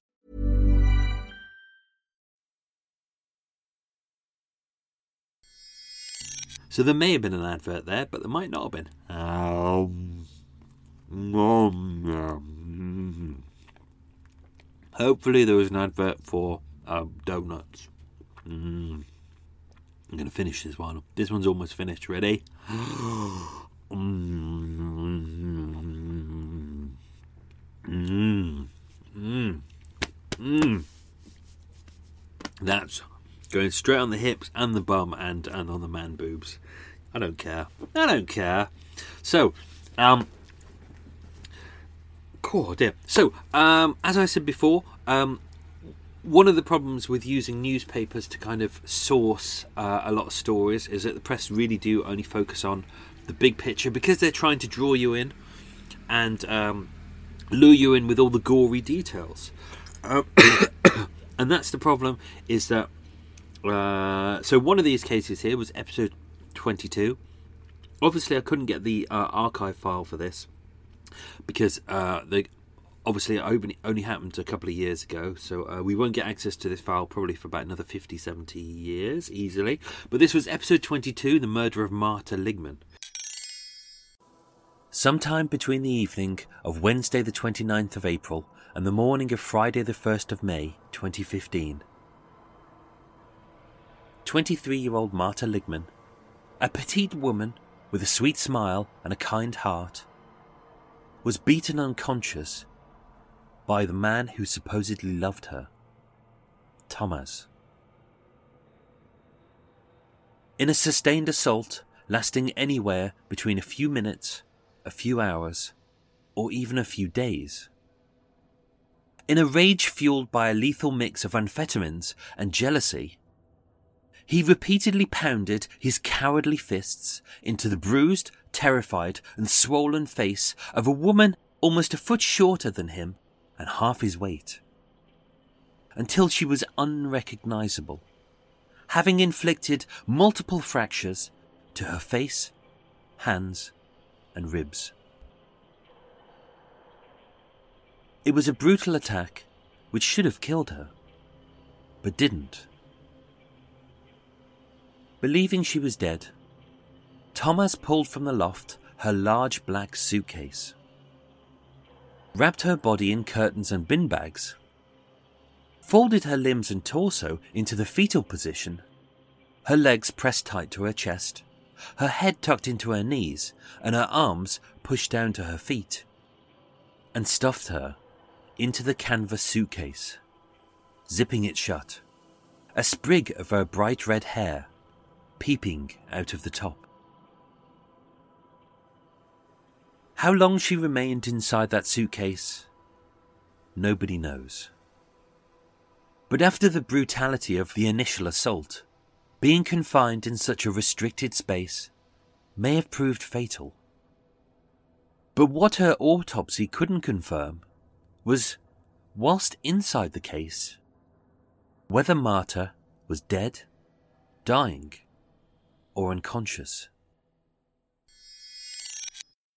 Now, what's interesting about this story, I, I, I remember coming across this case, uh, actually physically coming across it, because it happened on the canal. Uh, I was moored up not too far away. The police had roped off some of the canal in Little Venice. Uh, I wondered what was going on. I went down, had a look, uh, and they said that um, a lady had been found, uh, her body in a suitcase.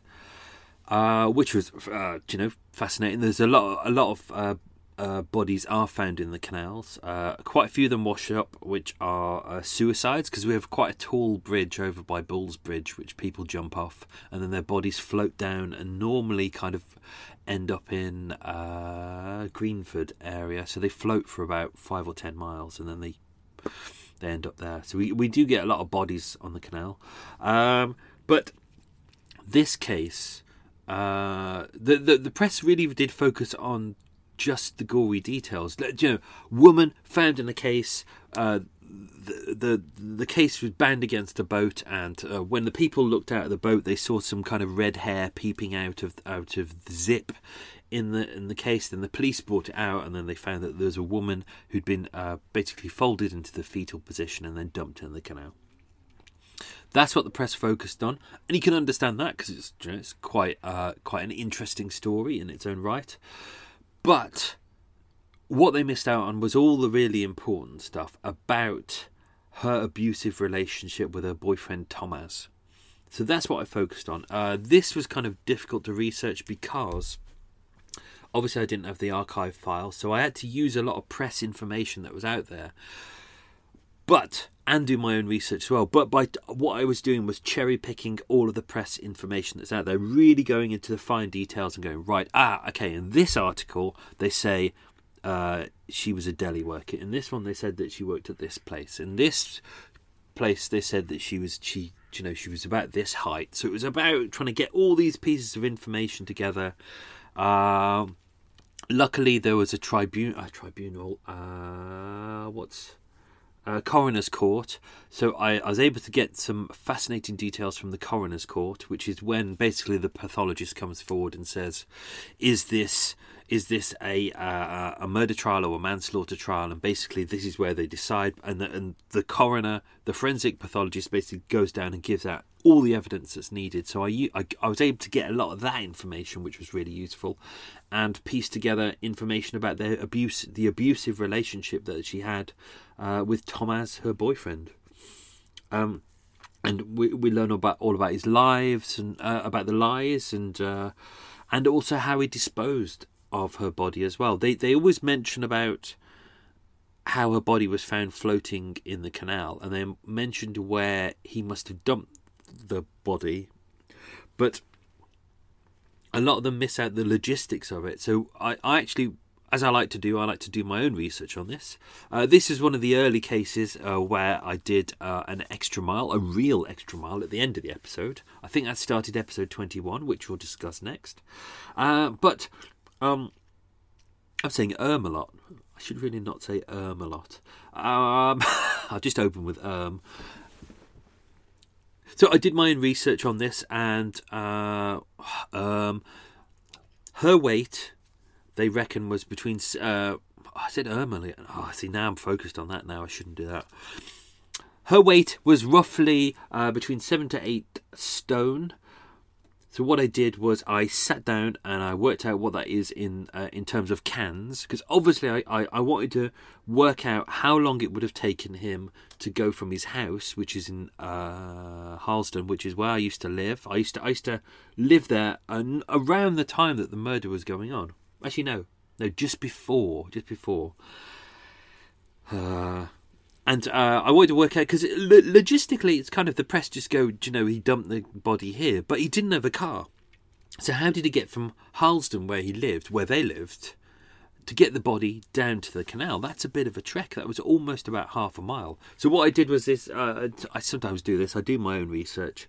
Uh, I got a, I got a, a suitcase, one that I'd already got. I filled it with roughly. I th- I think it was about 125 cans uh, of uh, tinned goods, which I worked out was roughly her weight. I put them in the uh, big. It was a big suitcase. It was you know, human sized, uh, and then I carted it from Harlesden, where the house was, down to the canal to work out how long it would take me. And it was difficult. It was really difficult. In fact, in fact, the suitcase really struggled. The wheels were starting to buckle. The um, the handle had snapped uh, as I was w- walking it down. So that was a real pain in the ass as well. Uh, and he didn't do it at night. This was kind of, he'd done it in the morning. So there were already commuters out. he was going downhill, so gravity was helping him. But in order to go from where he was to where he ended up, he has to go down a main road, which I think on there I said was Scrubs Lane, but it's not Scrubs Lane. It's uh, it's Old Oak Lane. Uh, they, they they run concurrent with each other, and I got I got it incorrect. Uh, so he was going down Old Oak Lane, uh, but to get past that, you have to go past Willesden train station, which is also Willesden tube station, which also has a bus station as well, and it's covered by CCTV as well. Because there's a lot of uh, kind of uh, industry there. There's a lot of houses as well, and this was kind of, it was dawn. Do you know? People were out. People were commuters were about. So, um, so he would have been seen. So I, I, did a lot of that research just to see whether it was uh, feasible. It was feasible, but it was bloody hard work. Obviously, he was he was uh, a builder, so he was a lot better built than I was. Do you know, I I sit on my arse all day. I and I, I sit on my arse eating donuts all day, so I'm a little bit flabby in places. Whereas obviously he was uh, he was a construction worker. So and uh, if you look at the pictures, he's quite well built as well. So um, it probably would have been easier for him to do that. But um, that was one of the cases where I hadn't got the archive files, but I used other sources in order to kind of uh, tell the story. Uh, and I think it makes for an, uh, an interesting uh, story as well. Quite a heartbreaking one. If you haven't listened to it, that's episode 22. That's Marta Ligman. Uh, so I, I, I, had just mentioned then uh, Sebastiano Magnanini, which is my the first of my Canal Killers series. I did a four-parter on Canal Killers. Um, this was an interesting case. Uh, again, I kind of stumbled across this one by mistake. Uh, I was going through not the Maida Vale tunnel, the Islington tunnel. I was going from east to west. Uh, I was going through in the morning. It was a very rainy day. I was going through the tunnel as I always do. It's a tunnel that's about an, a, a, mile long, uh, and when you get into it, it's it's very very dark and very dank and gloomy. And in the far distance is like a a pinprick of light, and that is your way out. Uh, and there's no space for, for boats to pass really. It's literally space for one boat, and it's very shallow. Uh, sorry, very uh, tight. So I was going through there, made it out the other side. I was like, thank God I'm out. Uh, I got into King's Cross Basin. I was like, right, let's disappear. Yay! Didn't realise that underneath me was Sebastiano Magnanini, who had been uh, tied to a shopping trolley and dumped in the canal. Now, I read about this case a couple of days later. It was in the press. It was really interesting, um, but the press focused on the. Pa- if you read a lot of the earlier articles, a lot of them say, uh, "Oh, it's a potentially a mafia hit." because uh, he was Italian, because he had a criminal, a slight criminal record in his early twenties for stealing uh, a famous, a semi-famous kind of portrait or, or, or painting uh, which he went to prison for. He tried, and that's what the press focused on. They focused on the fact that they were like, "Oh, he's probably it was probably bumped off by the mafia," da, da, da, da, like that. But when you dive into his history, uh, his proper history, and you you get a lot of the information by people who actually knew him.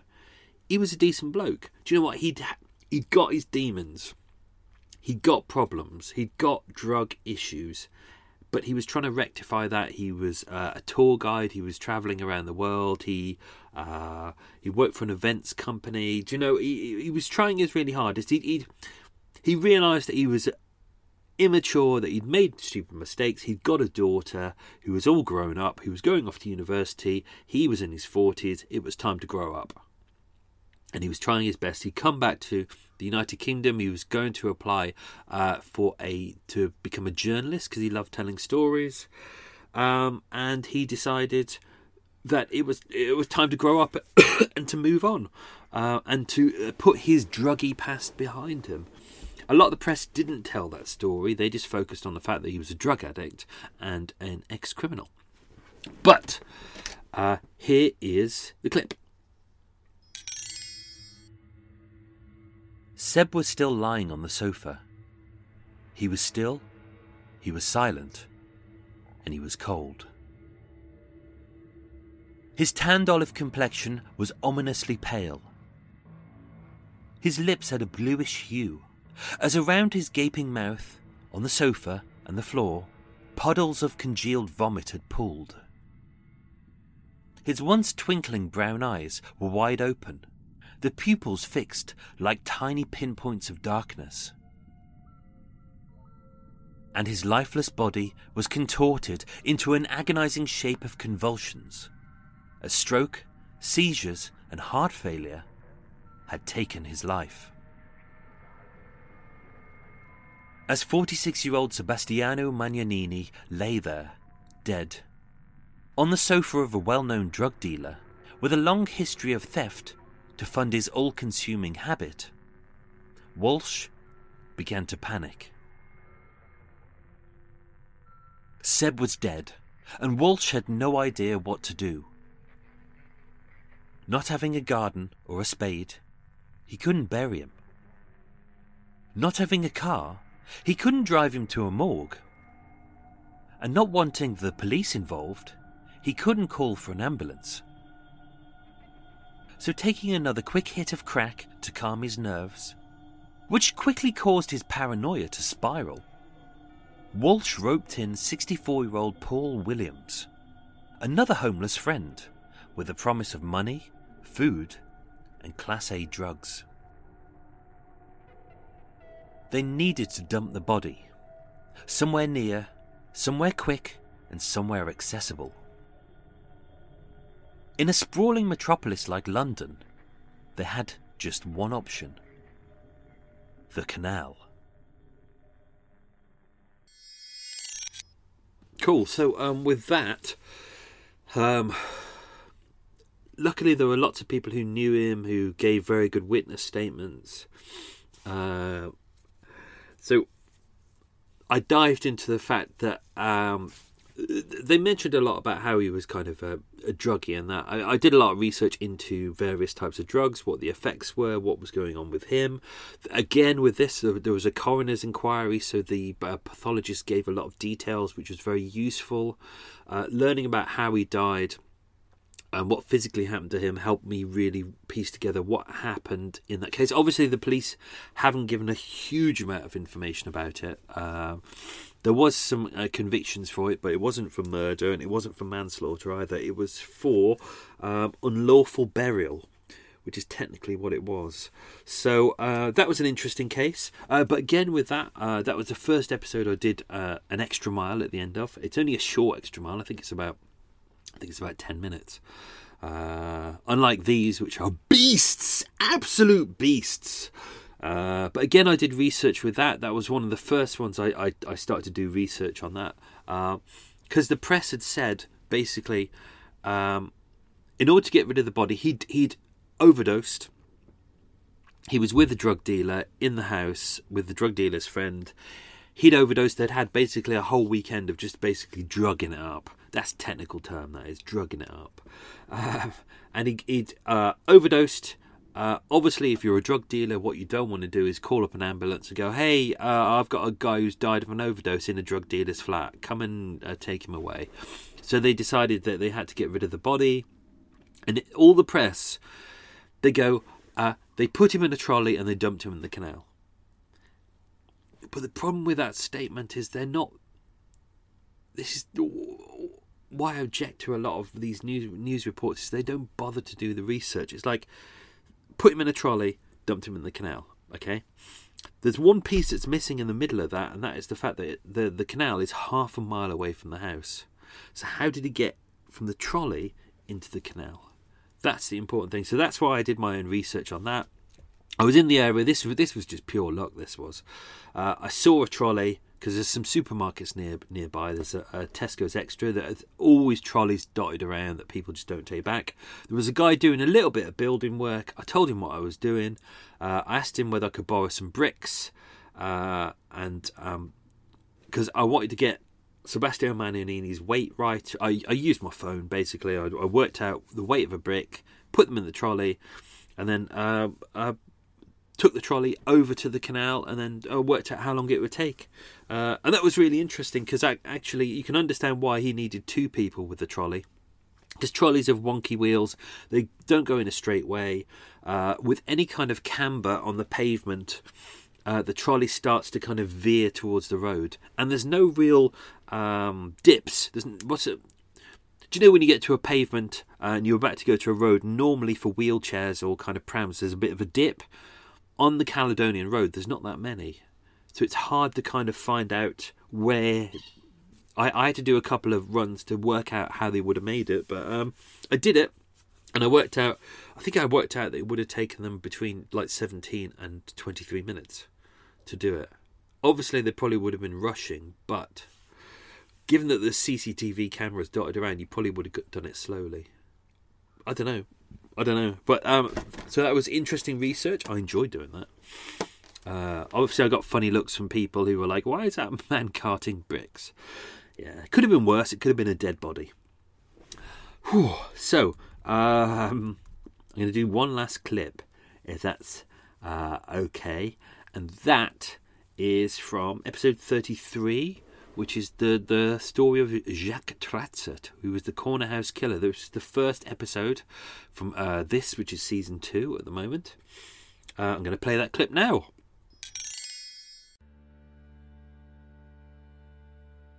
Amidst the noisy chatter, as his excited family caught up on lost time, gripping the flat black revolver in his right hand, at eye height, Jack aimed the barrel across the white linen table. His sights lined up to hit Claire squarely in her epileptic head. And as he slowly squeezed the trigger, nothing. No bang, no scream, no death. Confused, Jack tried again. Nothing. And then again. Still nothing. Luckily, nobody had noticed, except Hugh, who sat there, aimlessly grinning, as if the gun was a toy and this was playtime. Hiding it in his lap, his family oblivious, Jack sat there, cursing the Canadian sailor who'd sold him this piece of shit. Ten minutes later, he tried again. Nothing. No smoke, no blood, no brains. Only this time, everybody saw Jack with a gun in his hand, feverishly clicking the trigger, his sights aimed at his sister's head. But believing it was just one of Hugh's water pistols, Jack was lightly warned against squirting his family with tea during the meal. And with that, he popped the lethal weapon back under the table. Again, Jack fumed. His meticulous plan having gone to pot, having been sold a shitty shooter by some salty sea dog who'd slinked off with his fiver. Under the linen tablecloth, he discreetly fiddled with the faulty firearm, yanking this and tugging that unsure what he was doing, having never held it or fired it before. But it was then that he heard the hammer go click. So there we go, Jack Jack Tratsart, Corner House Killer. Um, I stumbled across this article, uh, this by mistake. Well, not really by mistake. I was kind of going through where, where, where did I find it? It was literally a, a like a, a, short. Oh no, no. I, I was so I was doing research for the Blackout Ripper, and because he met a lot of the victims in the Cornerhouse tea rooms, basically I was researching Cornerhouse tea rooms, and I think I think I must have searched uh, uh, murder Cornerhouse tea rooms, or it may have just Oh no, I was using the British Newspaper Archive, that was it, and I was typing in J Lyons Cornerhouse Tea Rooms because I wanted to try and find images inside the Cornerhouse Tea Room so I could kind of. I like to know what a place looks like physically before I start writing it, so I can you can kind of say so I can say to you, you know, there were doilies on the table and you know there was silver service, all that kind of thing. It, it really uh, helps me learn that. And then it was mentioned that someone was murdered in a, a, a a cornerhouse tea room, and I went, "Oh, I hope that was, hope that was in uh, in W one. That would be lovely." Uh, and it was. It was a Jacques Tratsart case.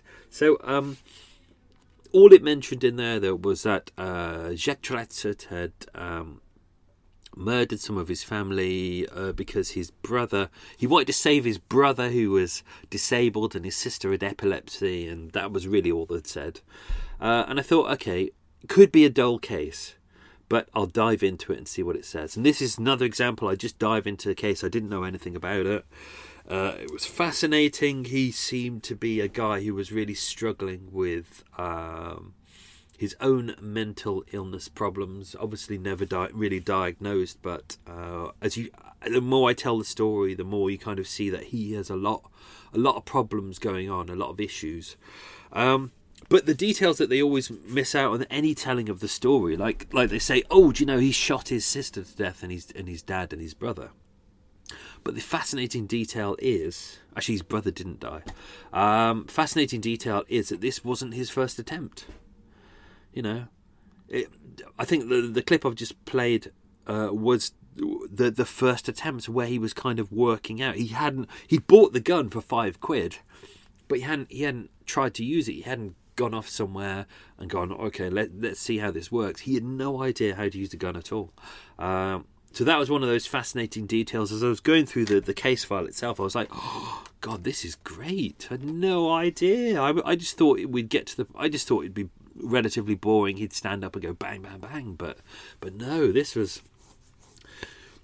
a fascinating story about a guy who really, really did not know how to murder, but he wanted to murder his family for his own reasons.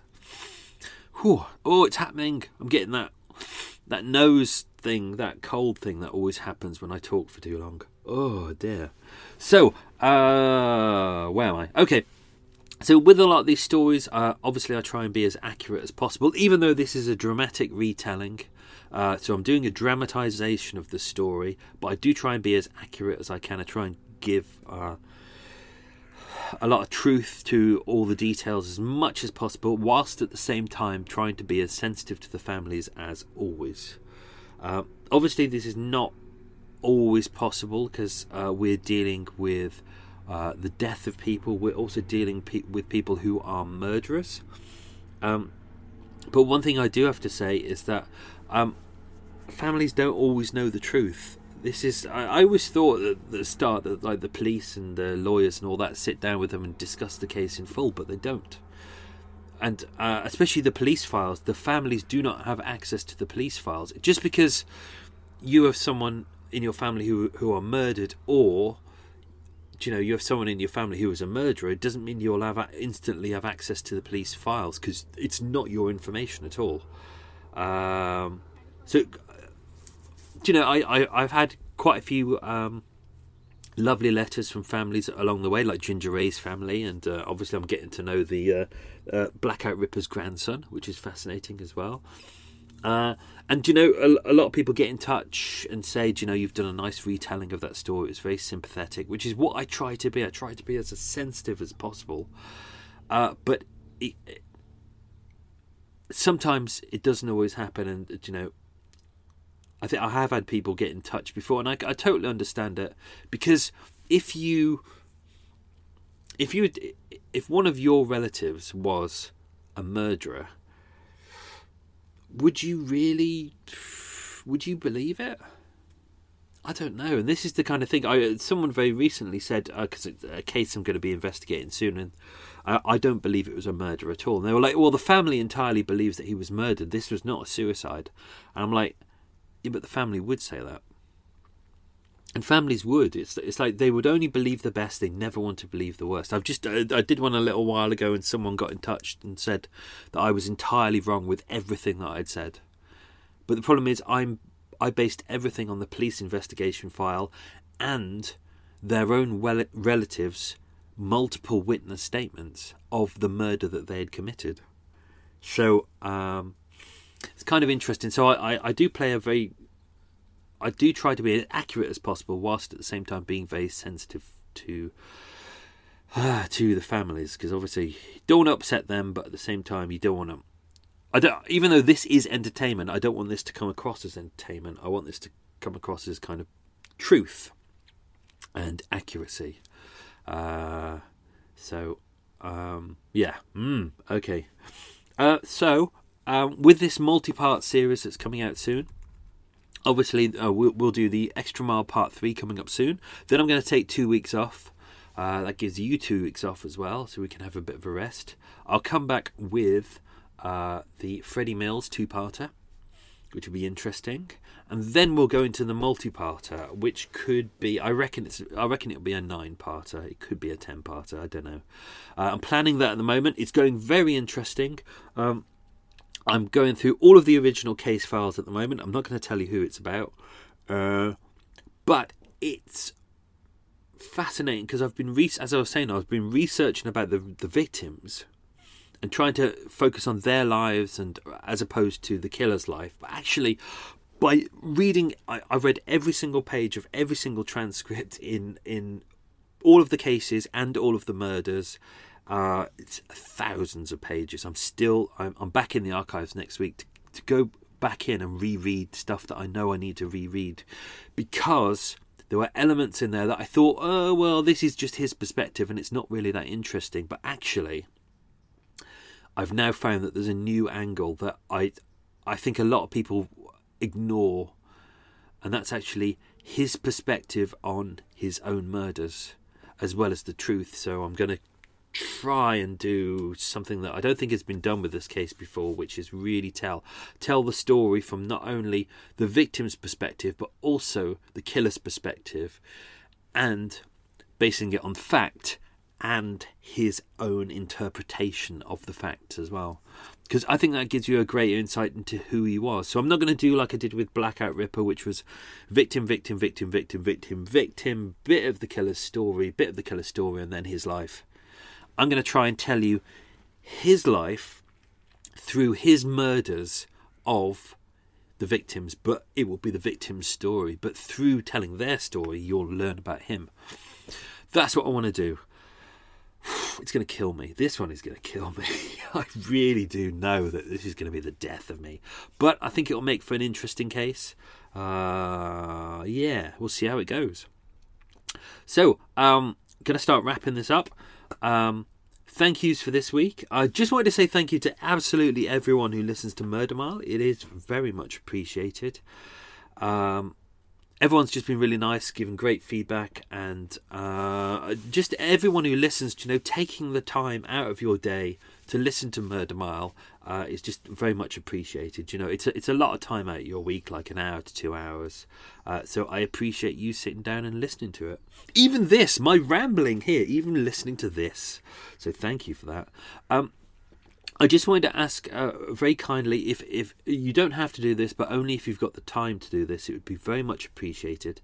Um, as you know, um, I'm hoping that this could become my my full time job. I don't really earn a lot off it at the moment. I don't. Uh, let's just let's just say I'm nowhere near earning minimum wage. I would I would earn so much more if I went on the dole. Uh, but obviously, I, I, I love what I do. I'm starting to make a little bit of money off the adverts, which is which is good. But in order to earn more money, I need more listeners, uh, and so the chance of me su- surviving is basically based on how many listeners or new listeners I can get in. So uh, if, if you've got the time, only if that's okay, uh, if you can uh, share this podcast with uh, anyone you know, with, with friends, tweet about it, Facebook, Instagram, wherever, any any forums. If, if you get a chance, please do uh, share about Murder Mile. Just let people know that you enjoy it and what you like about it. You don't you don't have to write too much. That would be uh, very much appreciated. Um, or if you're listening on your, any podcast app at the moment, if you can, please do leave a review on it it really is very much appreciated. Uh, great reviews on there uh, really do help keep the podcast alive and, and get us up through the charts. Uh, sadly, unfortunately, there, there has been some bad reviews of Murder Mile. I know, I know what's going on. Um, there, there's, I, I, I get it. There are some people out there who just don't get Murder Mile. It's it's different. It's designed to be different. That's the whole point. It's designed not to be people sitting in front of a microphone with a beer going, hey dude, hey dude, hey, there was this dumbass and he got killed, hey dude, this is what I read off Wikipedia, hey, hey, hey. Do you know, those kind of podcasts, it's de- deliberately designed to be something entirely different. That's what I want right from the start. And some people listen to the first two or three minutes and go, nah, I don't like this. And then they, they go on there and then give me a one star review. or in a couple of cases, uh, I got I got a two star review for a podcast which isn't even mine. Uh, so the bad reviews, unfortunately, really, really have pulled, started pull have pulled me down. Uh, so if you get a chance, that would be so lovely. If you can go onto uh, iTunes or any podcast app, please do leave me a, a review. That would be very much appreciated. And if you get a chance, please do share this podcast with your friends. That would be would be so lovely. Um, thank you this week uh, to uh, new Patreon supporters. Thank you so much. They were uh, uh, Nancy Perrin, I'm sorry, online, uh, when I sent you that message, Nancy, I, I wrote Stacy, didn't I? That was really embarrassing. I was trying to do too much at the same time. I was on the tube. I was thinking about the archive files that I'm d- dealing with at the moment, and for some reason I wrote Stacy, even though right above me was your name and it said Nancy. I, oh, such an idiot. That's why uh, men can't multitask. Uh, and also another patron this week is uh, Martin Holzel.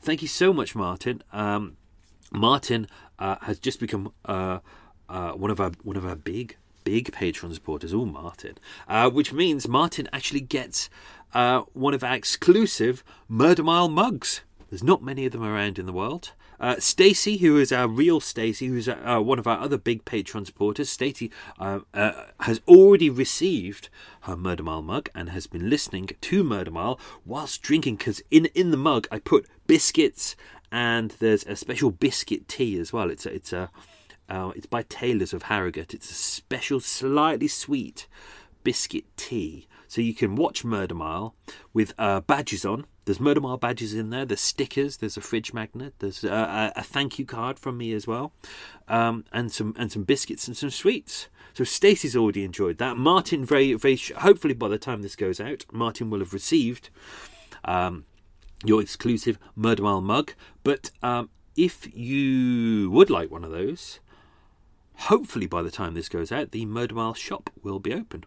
The Murder Mile shop uh, on there, you can buy a uh, buy Murder Mile mugs. You can buy Murder Mile ebooks of all the scripts, unedited scripts, uh, with a very kind permission of a cult with no name, who do most of the music for Murder Mile. Um, you could buy the Murder Mile ringtone, the doo doo doo. That's on there, so you can you can download that for your phone. Uh, there's also um, personal things you can do. You can get me to um, do a personal voice message for you which is uh, fascinating for you or uh, any other relatives as well. So that's the eShop. Yes, I am whoring myself out because uh, I need money to keep the podcast alive. God, it's expensive. Uh, so, um, so thank you to Nancy and Martin. That's very kind of you. Thank you so much for becoming a patron supporter. If anyone does want to become a patron supporter and support the podcast, um, you can. Uh, it's it's in different tiers. Do you know the, there's there's a three pound tier, and with that you get access to all uh, all my early videos. So you get videos like a week before everyone else, and you get the previews. And I I, I post special things on there that won't go anywhere else. Uh, there's five pound tier with the ten pound tier. Uh, ten pound tier and above, you get uh, access to Murder Mile episodes about three or four days before everyone else, with no adverts as well. Uh, and there's a £25 tier, which is all of that, plus you get a Murder Mile mug, which is a, a personal thank you card from me as well.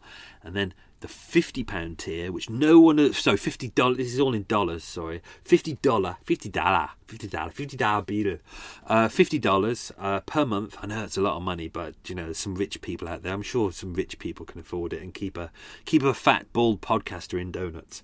Uh, for that, uh, you get a personal voicemail, a personal video message from me every single month. No one's gone for that yet, and uh, I don't blame you because you get to see my big fat head. But uh, yeah, no, I will be doing that. You get a personal message every single month. Oh, I really shouldn't have done that. Oh dear, that's going to be the death of me, isn't it? Especially if I end up with like thirty people who all want personal messages. Oh, that could be a whole day. Although for fifty dollars a month, fifty dollars times 30, that's $1,500 a month. That's basically that's basically over a grand, isn't it? In in real money. God, that would that'd be lovely. That'd be so lovely. I can afford to eat food, real food. Oh. And and uh, have pajamas that don't have holes in it. So I've uh, wearing my pajamas at the moment, even though it's the afternoon. I have a pajama. I put a hole under the left arm. I've got a hole under the right arm. I've got a hole in the um, pajama bottoms, and I'm wearing a bathrobe. The belt cut doesn't stay on anymore, and I've got holes under both arms there as well. I'm hoping that when Christmas comes around, I can get some pajamas for Christmas.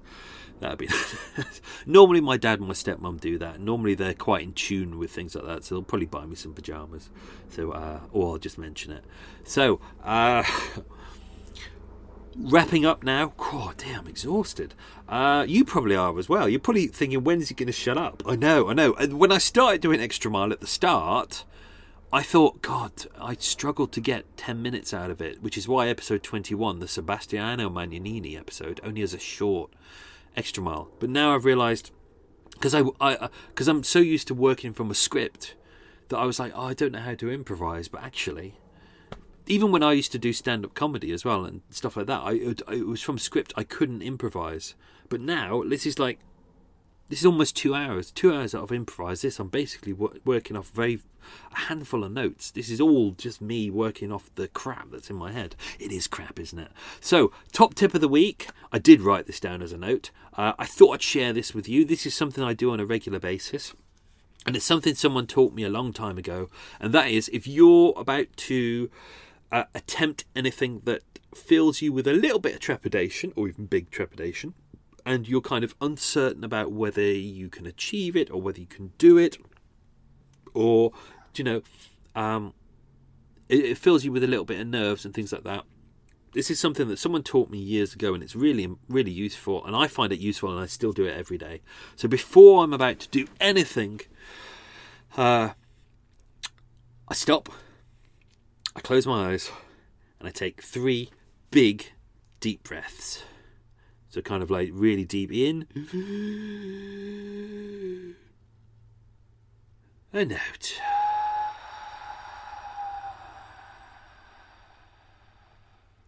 And in and out.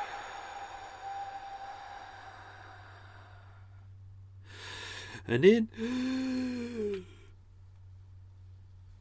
and out.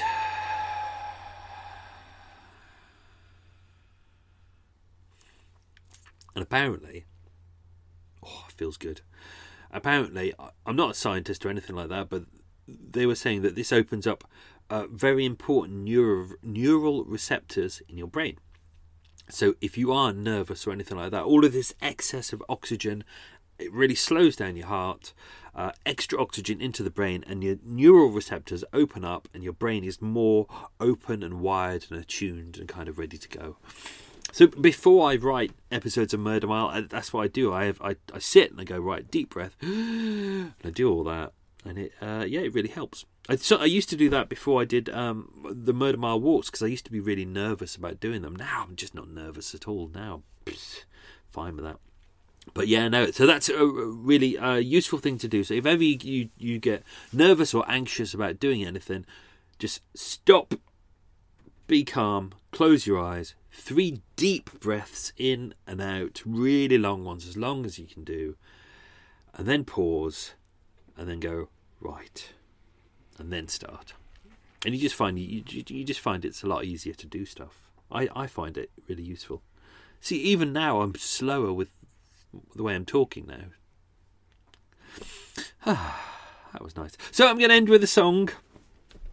Uh, here's a, a, song that I like. Obviously, I grew up on uh, American TV shows because back in the when I was growing up in the 80s and 90s, Americans will find this uh, hilarious. When I grew grew up in the 80s and 90s, uh, in the 80s well, early 80s, we only really had two TV channels. Uh, Mid 80s, we had three TV channels, which is BBC One, BBC Two, ITV.